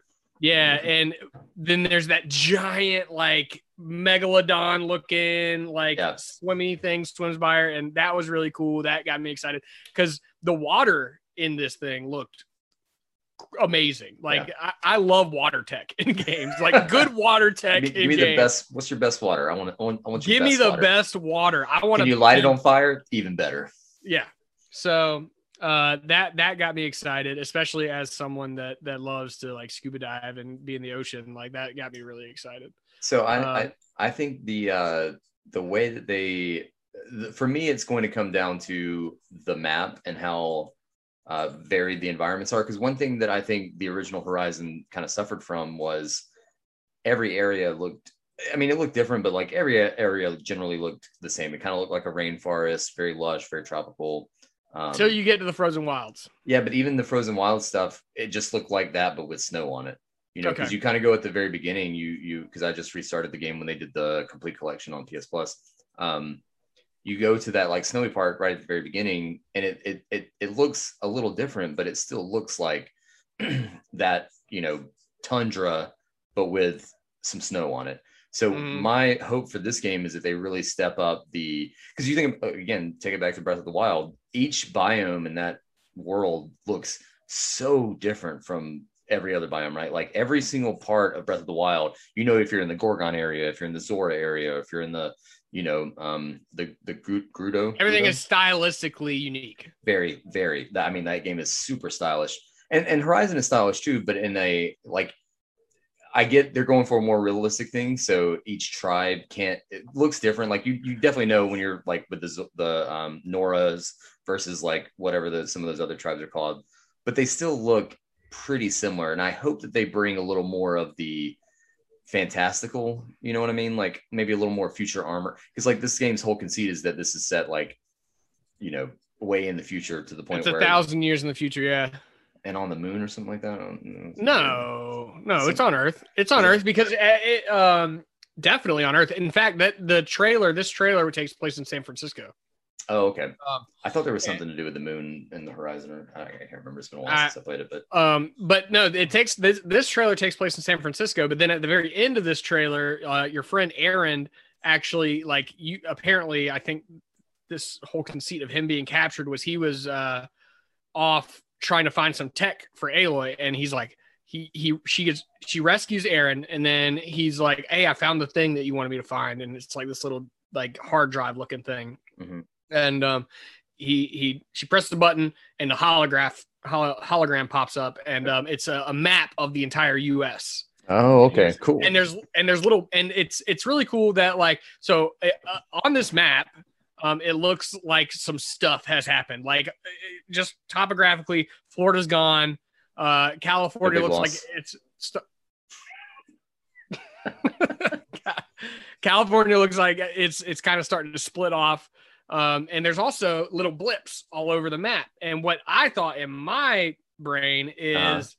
I think this is where we're going to be going. I think we're going to be going to all these different places on this map. All the blips that you see. All the blips, and they go from coast to coast. And Cool. um, So it's kind of they're more like The Last of Us. Then, yeah, Right. yeah, yeah. And it's called Forbidden West. So, I mean, Did they ever say in the original that it is? Does it take place on the East Coast or something? No, that, that, that's what the implication would be, I- right? If this is the Forbidden West. I can't remember what city it's. I want to say it was in like the Northwest was where the first one took place, but I could be wrong. Okay. Um, so send us uh, if we're wrong, send us a correction, gaming and drinking at Gmail, or tweet us at gaming and drinking, or Instagram at gaming and drinking, all that fun stuff. Uh, let us know if we're wrong on that. I I don't know. Um, but yeah, that that looked like a lot of fun. Um, there was also uh, there was a new enemy that they like. So the the raiders now have figured out a way to ride around on these machines, uh, kind Uh-huh. of like Aloy can, but Aloy can because she has her magic little beacon. Um, but now they figured out how to do it too, and they have what looks like a freaking like robot war elephant. Um, that's like the boss. The the Oh yeah, yeah. The- it, the it looks like something out of um like Alexander, the movie. Yeah, it looks really dope. It's got like cannons on its side. It's got Mhm. enemies right on top of it with arrows, and then it also has like a plasma cannon on the front of it that like shoots at the ground and causes like earthquakes to like shoot towards Aloy. Um, but Aloy can like knock weapons. She can actually shoot the weapons off the side of the elephant and then take it and like use its own weapon against it. Oh, that's cool. Yeah, um, so, like, I'll say. I have figured out where the game takes place. The it takes one. place in Colorado, Utah, sections of Arizona, and a small portion of Montana. The first game. Yes. Okay. Okay. So it's kind of the west, but obviously she's had to go further west um, Because it's to get forbidden. to. It's forbidden, and she did it anyways so because she's, she's, she's- so she's going to California. So there's probably going to be like um, what I imagine they'll do is like a Fallout type thing. So you know how in Fallout you kind of heard about the NCR, is NCR, yeah, Northern California Rangers uh, before you ever met them. I imagine they're going to do like this society has to be completely different than the tribal stuff they have going on in the original Horizon. That's the only way they so. continue this kind of. I thing. mean, it's definitely different beasts to begin with. Like the instead of, I didn't see any watchers. Like watchers were the most common thing in the first Horizon, and it seems like these raptor things have kind of taken the place of the watcher things. Um, Right. they're- They're the ones kind of poking around in all the bushes, seeing if you're you're chilling there, and then they have like this crazy like sound attack that like disables you for a minute, Right. and um, just they they changed up some stuff like different enemy types and stuff like that. And so Um, it sounds like they're going. Um, it's going to be more of the same, but bigger and better. Like that seems to be the Yeah. the, the and I am of this. super down with this, man. Like the textures, like textures and lighting looked so good. Like particle effects All that looked stuff. amazing, and I'm sure you know how much shit that Sony has talked about these fucking uh controllers and how like it's gonna make pulling a bowstring feel great. Feel like a bow. like yeah. it, it, like I assume that this is the game that this they're the talking game. about This with is one hundred percent the game that they developed So, this- that tech uh, for. it's gonna be adaptive controller overload uh, in a in the best way, hopefully. yeah, I think so too. I think that's. I think what they've been doing with the controller is super smart. Um, I know you probably haven't had a chance to play too much of it, but I haven't even seen a PS5 in person, dude. oh, Yeah, um, I sitting think over here and twiddling my thumbs. uh, these kind of things is what Sony likes to do is show piece games, right? Like your God of Wars and your Horizon Zero Dawns. when they get this kind of game uh, to, to the point where they're about to ship it, like everything that they've been planning for this console, this is where that stuff comes to fruition, right? Like this is what this this console was designed for was to sell games like Horizon Forbidden West, and I think that's what we're going to see with this game is the triggers or the the controller stuff, the the 4K, you know, 60 textures, the all that stuff. This is going to be the showpiece for the PS5 that we really haven't seen yet. I mean, like Demon Souls looks really good and Returnal looks really good, but this is the game made for the masses, and it's going to be the one that I'm Sony- one, I'm hoping that they developed this for the PS5 and not with the PS4 in mind at all. That's I- what I really, really, really hope. I I feel like they probably. I mean, they definitely developed with the PS4 in mind because that's the bigger console right now. Like that's more copies out there. But like this, I, I bet they designed it for this, and then they back loaded everything else. Like they had to like dress it down. You know, take the textures out and, and do. Some yeah, I'm stuff. not even gonna. I'm not gonna touch this game if I don't have a PS5. Like I, I feel I'll confident just, you'll have a PS5 by the time this thing comes out. Because the other thing we should say about this is at the end of that trailer, they did not reveal a release date. No, they didn't, and I actually didn't even think about that until just now when you said that. Yeah, Um, so they yeah. they didn't reveal a release date, and then they uh, did a tweet. Uh, I'm wondering right- if they might at E E3. So right afterwards, they did a tweet. The director of the game said, uh, "We will have more. To, we didn't reveal a release date. We don't want to say anything yet, but we will reveal some more information very soon." Okay, The very soon to me says E3. E3. Uh, I don't. The thing though is that Sony has been very anti E3 for the past two years. So, It'll be uh, same time frame though. They'll do it. They'll do it on their own terms, but it'll be same time. well, my question is. So I listened to another podcast, uh, the Kinda Funny Da- games daily, and they uh, Blessing was saying that he thinks they might be waiting on Nintendo to reveal when Breath of the Wild 2 comes out, so they don't come to the same uh, to the same Yeah, the same That makes a lot of sense. Actually, I hadn't even thought about that. But Because here's here's Breath my of the thing. Wild 2 with the new Switch could Mhm. could cause the same Breath kind of of the thing. to- Wild 2 Yeah. Horizon 2 to come out at the same time. But here's my thing. Oh, no. I, I don't see. I think the based on the gameplay footage that I saw from Horizon Forbidden West, that game looks like it could ship this year. I do not think there's any chance in hell that Breath of the Wild 2 ships this year. I would love for it to. I don't think that's happening. With Breath of the Wild, though, like they had like a six month lead up to that game. Like it was like they Yeah, announced did. it, and six it months then later it came Yeah, out. You're right, but I also think that they. I mean, they announced this game like two years ago at this point. They've also so- they've already got they've probably are they've got the tech already. They've got Yeah, they're not building, like, a new engine or anything. Like they have to. They've got a lot of that already. That initial groundwork already covered. Yeah, that's true. I mean, we'll see. I, I, I, am curious to see what they, if they're holding back, why they're holding back, because the game looks pretty far along. Um, I think they're holding back for the new system, the new Switch. I think it's going to release day and date with the new Switch because I meant that would be- but, oh okay, I'm sorry, I'm sorry. but yeah, you're right. I do think that they're. I, I don't with Nintendo. There's no telling. I don't know why Nintendo does half the things they do, but um, I do think that there's definitely some a reason that I think Breath of the Wild 2 would absolutely launch with the next version of the Switch like that. The it it worked so well for the original Switch and the original Breath of the Wild that it just makes a ton of sense to do the same thing all over again. And I know for if you tell me that I can play that game at 60 frames if I buy the new Switch, I'm plopping down $400 for that thing. You know what I mean? Like it's going to happen. So uh, I think that would be super super smart. Could you imagine if they were like, hey, at, their like treehouse or whatever they do at E3, if they're like, hey, uh, Breath of the Wild and the new Switch are coming out, you know, this holiday season. Also, boom, uh, Mario Galaxy 2. Or not Mario Galaxy, fucking what's it called? Mario Odyssey, Odyssey. Odyssey 2. Odyssey. Mario Odyssey 2 Band-Aid as well. That would be. I mean, we're due for another Mario game for sure. Yeah. So I think I think that's hundred percent possible. I personally, I thought Odyssey was pretty fucking brilliant.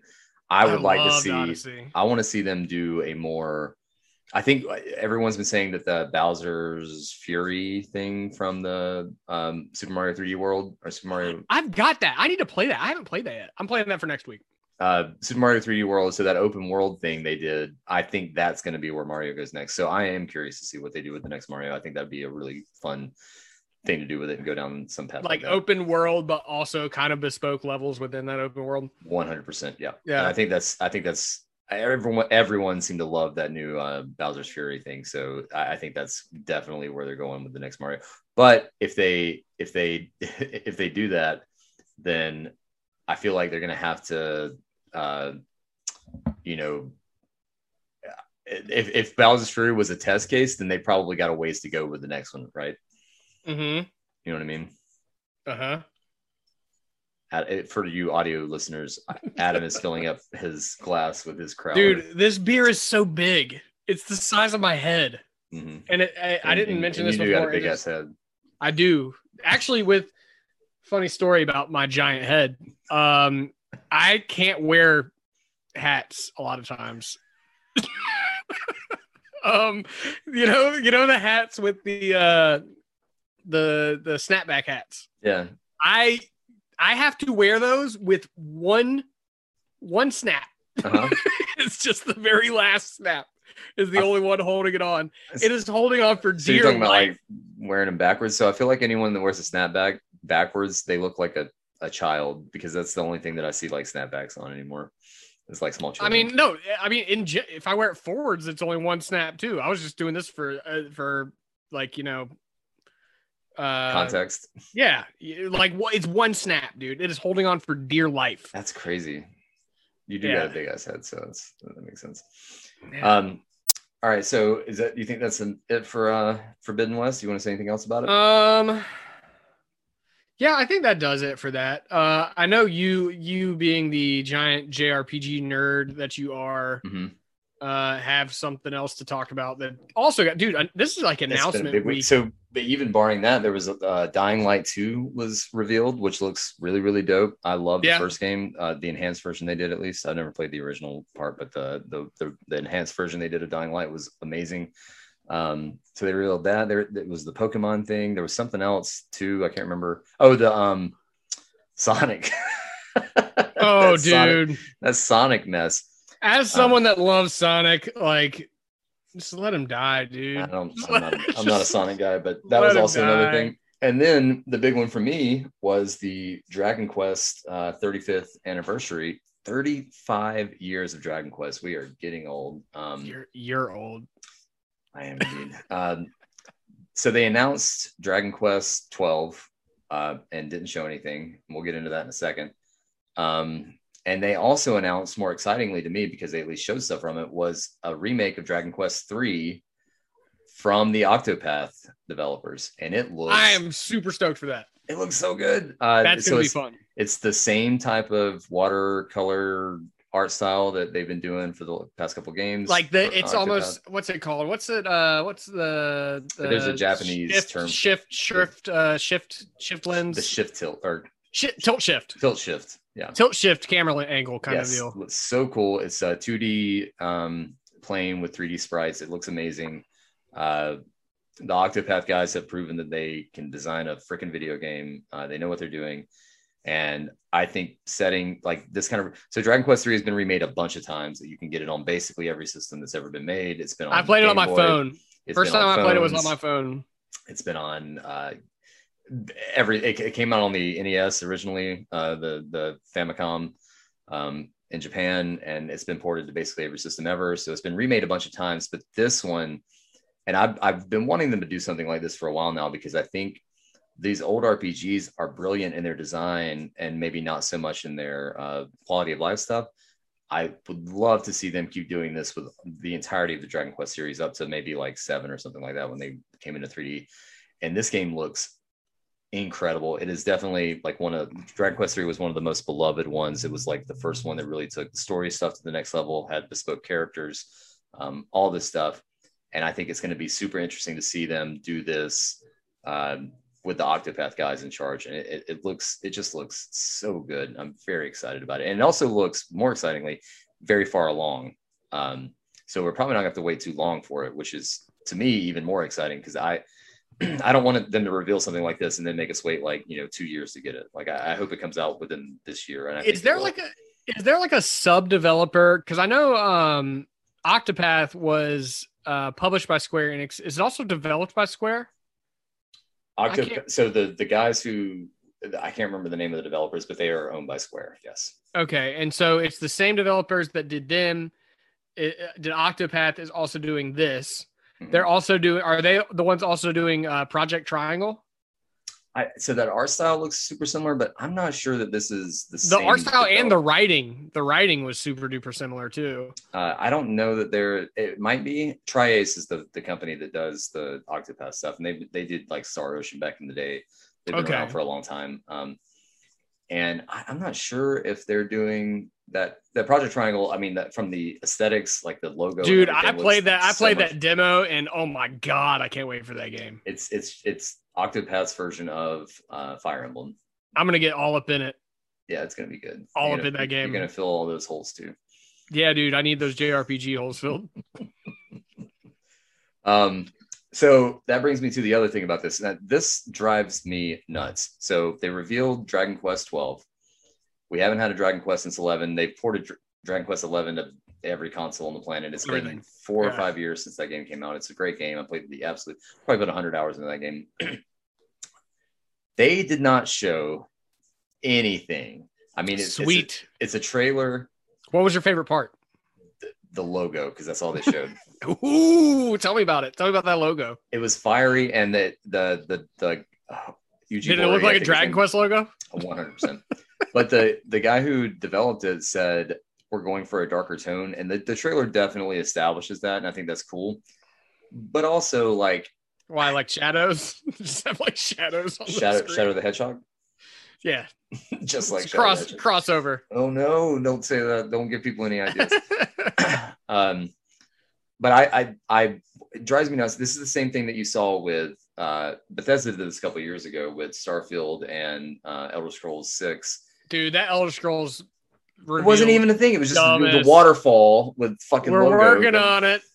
And I um, get it; they don't have anything to show, but like maybe don't show anything. It, it But the, drives the me thing is, the fans, the fans for game. All right, so particularly for games like Dragon Quest, like Elder Scrolls, right? like we'll forget Bethesda about it as soon as they reveal. the They actual are so they are so rabid and probably like beating on the doors of these developers, like show us something. and right. so so they're finally like fuck here Here, here, yeah, we're, we're working alone. on it you know Yeah. we're working on it here we Yeah. got a fucking logo there Well, you go what what really upsets me about this is that I feel like if they didn't show anything, the game is not far along at all. Right. So it's probably going to be another two or three years before it actually comes out, which At is fine. I don't mind waiting.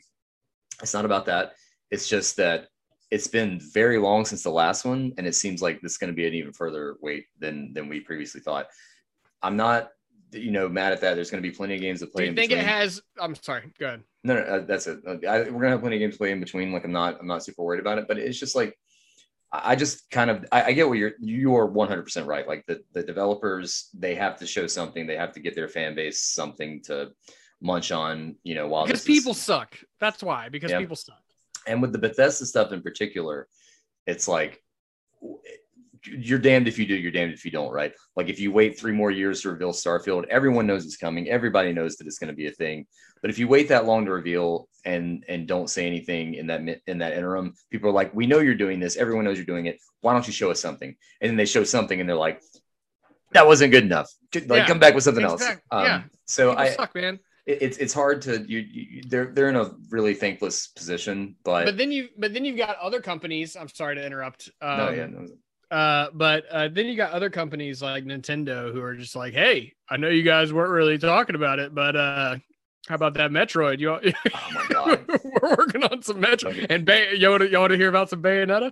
Well, the, Uh, the, those are two. So with with Metroid, they like fired the original staff and like brought on Retro, who did the Metroid Prime games, like Yeah. halfway through development of that game. So that makes sense why that game's not out yet. But Bayonetta three, why the fuck? Where is, is that it? not out yet? Where is that it? game's been in development for like nine years. I don't even know. Dude, like I feel like they revealed it right after Bayonetta two came out, and that was a long fucking time ago. Dude, Bayonetta 2 was so good too. Like Bayonetta, I love those games. And you know who else loved those games is Amy. oh yeah, She does she doesn't play a lot of video games. I bought her a Switch and she basically plays Animal Crossing and Bayonetta on, oh on that. I love and, Bayonetta. um, And she's played through Bayonetta 1 and 2 like 3 times. Both of nice. them. she's and every time every time there's like a Nintendo event, she's like, "Okay, cool, just let me know if there's anything about Bayonetta." Mhm. and sometimes I mess with her, and I'm like, "Yeah, they they, they revealed it. It's coming out next month." Oh my god, that's so mean.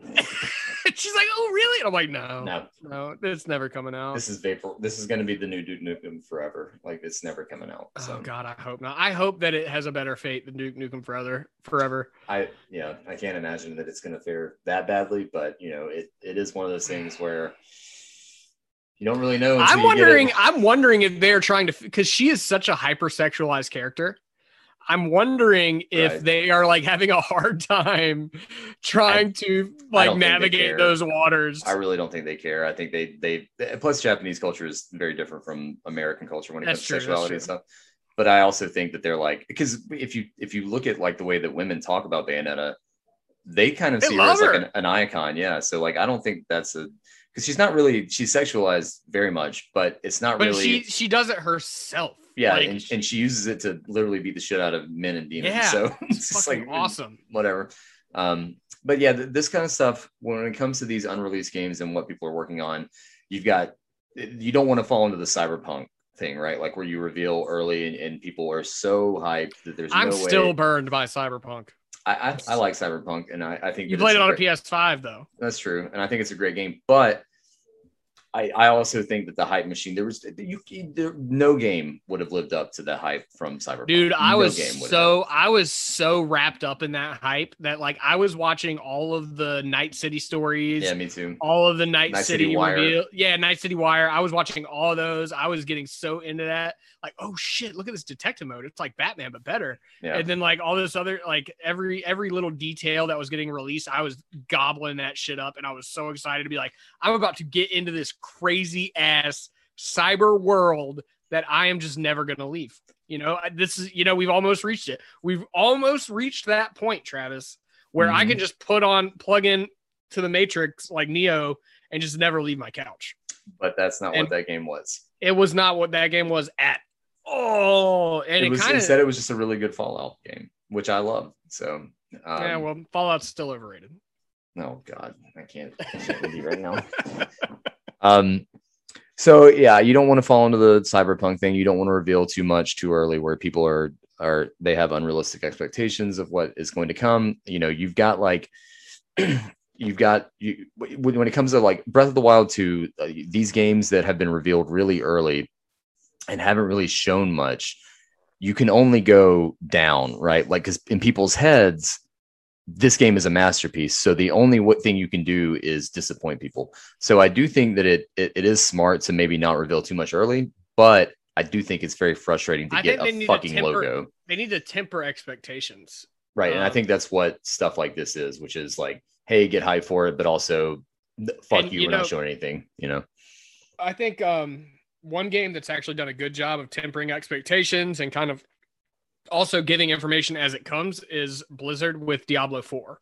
Mhm. Um, they've done a really good job of showing what the game is. They've Mhm. also done a really good job of announcing when they're going to show something from the game Mhm. and being like, hey, before we even do this video, here's what we're showing.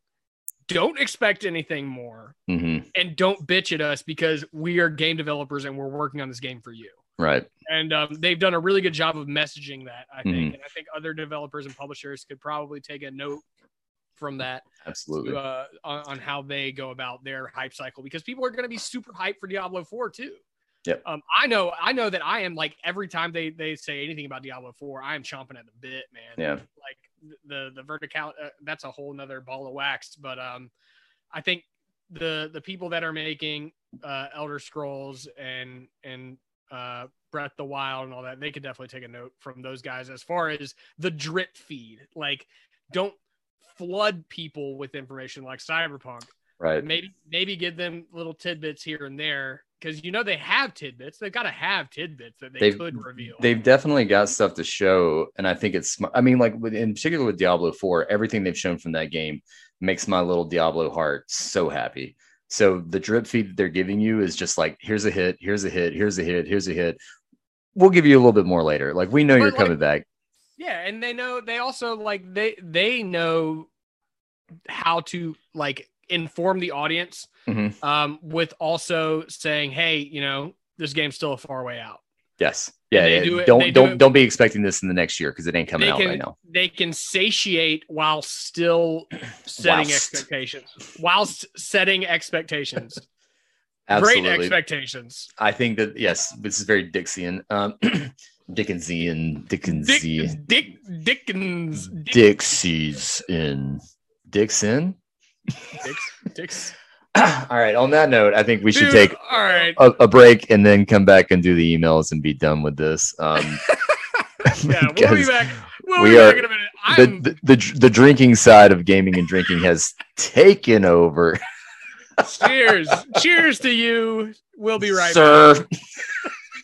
I said good day. We'll be right back.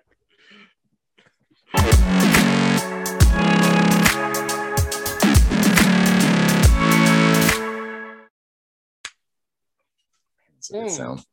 Yeah, it is. Welcome back, everybody, to Gaming and Drinking, where we are drinking and gaming. Um, uh, As so- we speak, Yep, right now we are doing that. We are great gaming and drinking. Um, so we are both drinking more than we're gaming. and we've got a couple questions and then we're gonna call it a day. uh, I have a new beer here. I want to shout it out because it's one of mine. It's dear to my heart. This Sure. is Amor Artis uh, Fort Millsner. They are out of Fort Mills, which is where my company is based out of. And the Amor Artis van is actually the one that I drive for my company vehicle. So uh, if you see the Amor Artis van running around, that's me. And this is a just a straight up easy drinking pilsner. Let's get it. Nice. Yeah. Better than that milkshake you just were Boy, that was that was something else. All right, so let's get right into That it. is a beer Uh, beer. Nice. I got a question from uh, Keith in Charlotte, North Carolina. Okay. He asks, uh, "What is your opinion on cash shops in video games? Um, Like uh and- like like just just I guess micro micro transactions. Okay. Yeah. Michael transactions. Michael microtransactions. that guy always showing up oh, everywhere. Michael, you son of a bitch. Always Uh, ruining things. um, no, but I mean, as far as my tr- micro transgra-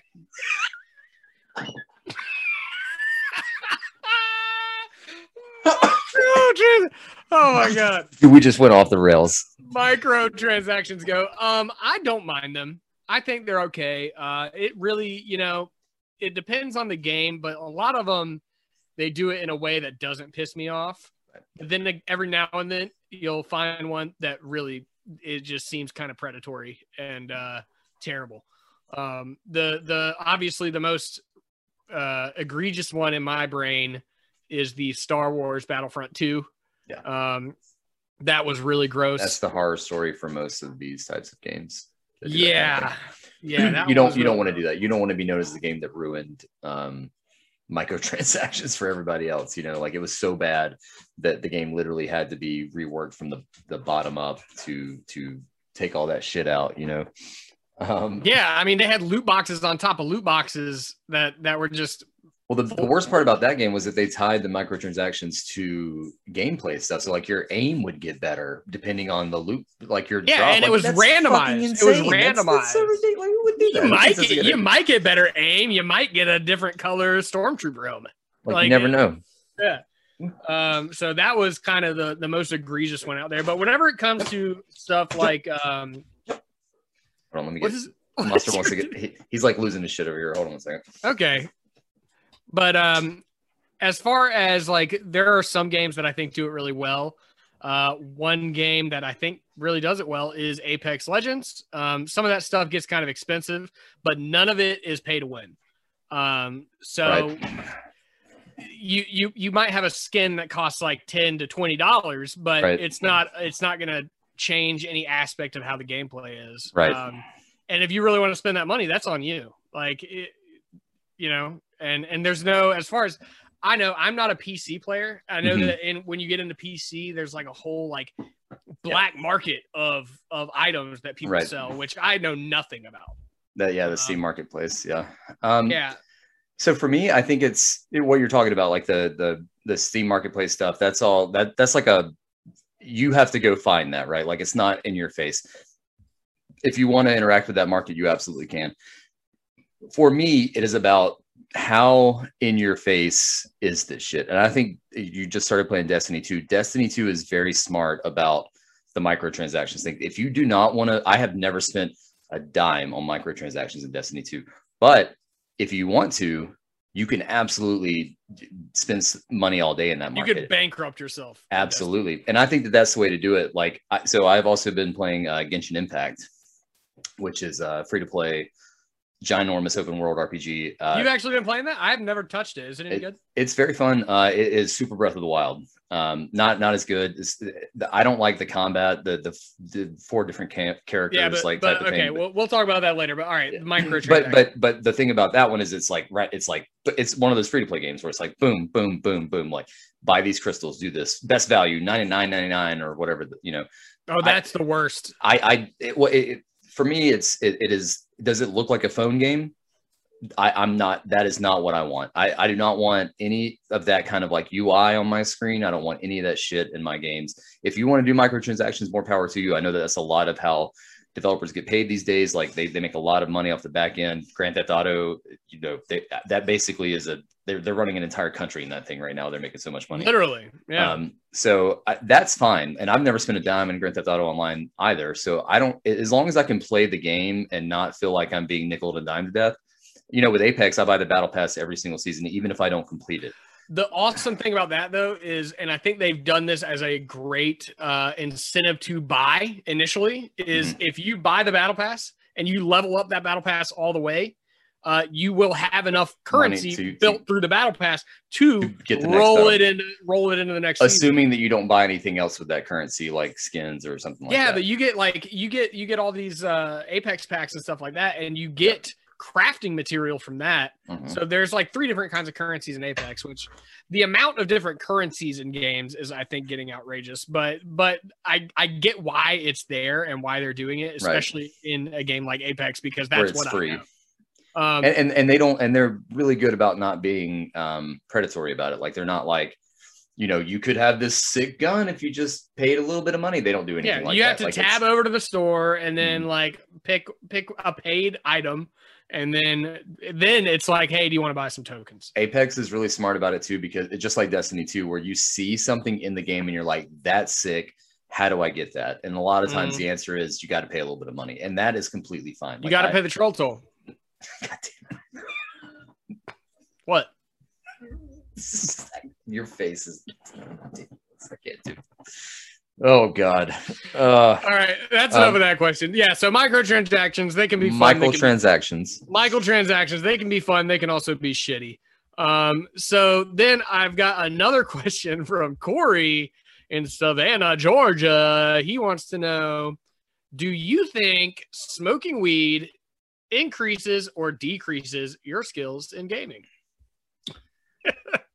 Uh so no because i don't smoke weed anymore for me kind uh, of but not not often enough i don't ever smoke and play games if i'm smoking i'm watching cartoons like that's that's that's uh, I think smoking weed is is like drinking in that you reach a point where it, I think it enhances your game. First, it definitely enhances the experience overall. I think um, same with like movies or you know sex. unless it's really spooky I mean, depends on your point of view, but yes. um, then you're like, then you're crying in a corner. Yeah. Uh, but I, then I think just like with drinking and gaming at the same time, you reach a plateau and then you crest down. Um, and weed is the same way because th- there's no doubt that weed literally inha- in, in, inhibits your ability to like process things quickly. So if your your reaction time is going to be slower for a lot of people. I mean, if you smoke a shit ton every day, it probably doesn't affect you like that, and you, you're probably fine. But for people like us who probably don't smoke that much, I definitely feel like you get to a point where you're like, I'm on fire, I got this, and then you just crest that and you go downhill from there. And once you So reach it's like that a, point, there's yeah. So like say there's like a hundred minute time frame that you. Mhm. There we go. My- my favorite. Hundred minute time frame. This is the hundred minute time frame. Uh-huh. So for twenty minutes of that, you're getting better. You're going up, up, like up, up, up, You're going up, up, up, and then like there's eighty minutes of it just getting progressively worse. Right. And the, I think the the other problem with that is that you with, with I, at least for me speaking personally, I tend to get really distracted mostly because I get hungry and I Oh, I want know. to I eat know, dude. everything that's in I the hear room. you munching on fucking cereal and chips the Once way I I- was munching on chips I was about earlier. to say I didn't I didn't do it in the middle of the the podcast. So, um, but you get you get like you I I tend to just get distracted and, and maybe not like focus as well as I could or should. Um, and I get frustrated really easily if I'm really high because I'm like everything is so enjoyable until it's not enjoyable, and then you're like, well, now I'm mad because it's not enjoyable. You know what I mean? And I think Mhm. that, that that can be like a big problem for that kind of thing. And it- it's just like anything else when you when you're when you're in that moment and it's good it's really good and then when it's not good anymore it really ain't good anymore Which is why I suggest uh, smoking weed and watching Rick and Morty. That's kind of that's kind of where I'm at on that. I don't really like if I'm smoking weed. I don't. I actually um. I I don't really smoke much at all anymore. But when I do, it's like I I have to be doing nothing. Yeah. Like because I used I, okay, so back in college I used to smoke a ton of weed, but like these days it's like a very rare occasion for me. Mhm. Um, and now it's like if I'm, tr- you want me to function, you want me to actually do something besides eat gummy bears and like watch Chips. fucking yeah, Yeah. Gummy bear what what, what I- no, it's not what- one of my favorite things to do if I get stoned is to play something I'm super familiar with, so I don't really have to think about it.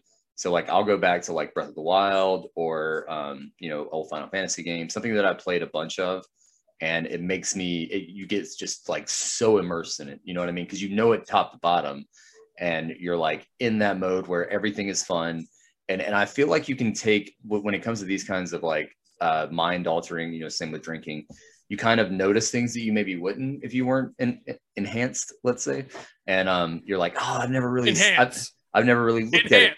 Yeah, You play the game, you play the game, and you just say enhance, And and, you- then and then you know, you're really noticing things that you maybe haven't paid attention to before because you're experiencing it in a, in a different way, right? Like you're you're seeing things in a different light, for lack of a better term, and you kind of like can enjoy something in a different way, which is why I like going to something that I'm really familiar with because it makes it that much more enjoyable because you're you know kind of seeing things that you uh, haven't really thought of before. Um, Yeah. So like I love going to old games or even old movies and stuff that I've watched a bunch, like watching Star Wars for the you know oh, nine thousand yeah, times. that's and, that's my, that's and- probably my go-to. Yeah, and you and you just see things, and then you know quoting Anakin's dumbass quotes like he hates sand and shit like that. Like you, Oh my god, you get so into it. It's it's really good. Um, but yeah, I think that that's uh, you know like anything, you plateau, you go downhill. Maybe maybe don't get with your friends when you're super stoned, and unless you're unless you do it all the time, then you can do whatever you want. But like maybe don't uh, do a team based game if you're so stoned that you can't function, or so drunk that you can't function. That also is bad.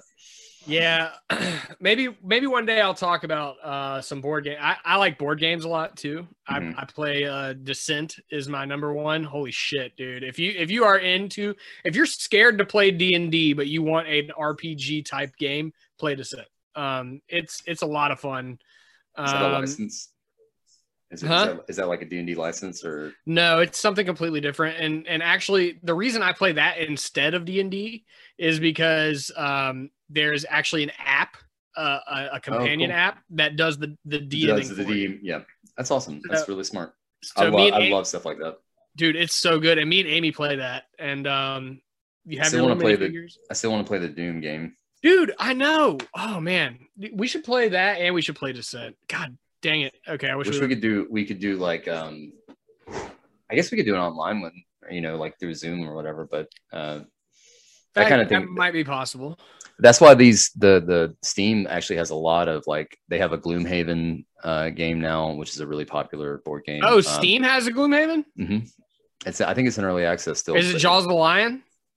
It's the whole game, like the I don't The know what OG Gloom- I don't know there's, what camp- There's Gloomhaven and there's Gloomhaven Jaws of the Lion. I assume it has like multiple campaigns with it, um, but it basically does all the Gloomhaven. Like it is, it is one hundred percent just that board game. Like I mean, it's animated and Dude. stuff, Oh, but that's um, cool. That's cool. yeah, I'll, I'll I'll put that in the show for next week. We can talk about it. I'll I'll take a look at it on Steam. I think it's in early access still, but there's a lot of those types of like a a really popular part of Steam now is um, basically board games brought to life Yo, through the PC. Could I play those on my Mac? I have no idea. I mean, some some some Steam Could we play board games together? Yeah, if you have a, a Steam account, get- I, mean, I can make a. I can make a Steam account. I don't download. Steam. Um, there it, it'll straight up tell you could- if it's that Mac. could be a that could be a stream thing we do. And- That'd be uh, an easy stream thing to do because we actually already have our PCs up. We got mics, and I I I could actually do that. I've got a mic and a camera here. We could stream together on. and I imagine that most of those games are not like super intensive on the hardware, and it will Steam will tell Exactly, you straight exactly. up uh, if you can run it um, on a Mac or not. It'll be like Mac compatible, Linux compatible, Microsoft PC compatible. Okay. So you, you'll you'll be able to know immediately if you can run. it. And I think a lot of those games you probably could because they're not like you know pushing your graphics hardware or anything. Like yeah, that. exactly. So I think that might be something we can do for sure. I definitely want to look into that. Um, but anyways, weed uh makes you good until it doesn't. yep. That's Uh, the that's the I think I think we need to wrap it up though, dude. I feel like this one. I feel like we've been going for a while, and I am uh, pretty toasted. so, Um, uh, anyways, this you know, uh, follow us on Instagram at Gaming and Drinking, Twitter at Gaming and Drinking, um, Mhm. YouTube slash bloody bloody blah. I'm still Um, working on figuring out OBS for streaming. Uh, streaming is a lot more complicated than I thought it would be. Uh, shout outs to all the streamers out there because you guys are Work on it, dude. you make it look really easy, it. and it is get not it, easy get it at all. together, bro. Get it together. I'm, I'm working on it. Honestly, like the the hardest part for me is figuring out how to work this stuff and make it entertaining at the same time. I am not. I, I've never worked with this kind of technology before. I will get it. I will. I just I'm reading up on it. I don't want to. I don't want to mess it up. I don't want to be boring or anything. Um. So, but we will post all that stuff. It'll be on oh the gaming shit, we're kind of. I think we're fucked. I think, I, think, I think we're doing all right. You know what I'm Yeah, saying? Yeah, dude, I think we're doing pretty good, man. I, I really, I'm enjoying the hell out of this. Even, Absolutely. Even if we don't have that many viewers at the moment, which hopefully we will one day. You know, Yeah. everybody has no viewers until they have all the viewers Exactly. all of a sudden. So we're gonna keep doing this. We're gonna And, keep doing it. We haven't and- missed a we haven't missed a week yet, and uh, we're gonna keep going. And um, we're gonna figure out more stuff. Episode two in the So bank. in the bank. So yeah, this has been episode Your gaming and drinking. episode two gaming and drinking cast uh cheers to you guys Cheers. and like follow subscribe all that fun shit we'll see you guys next week cheers Thank you.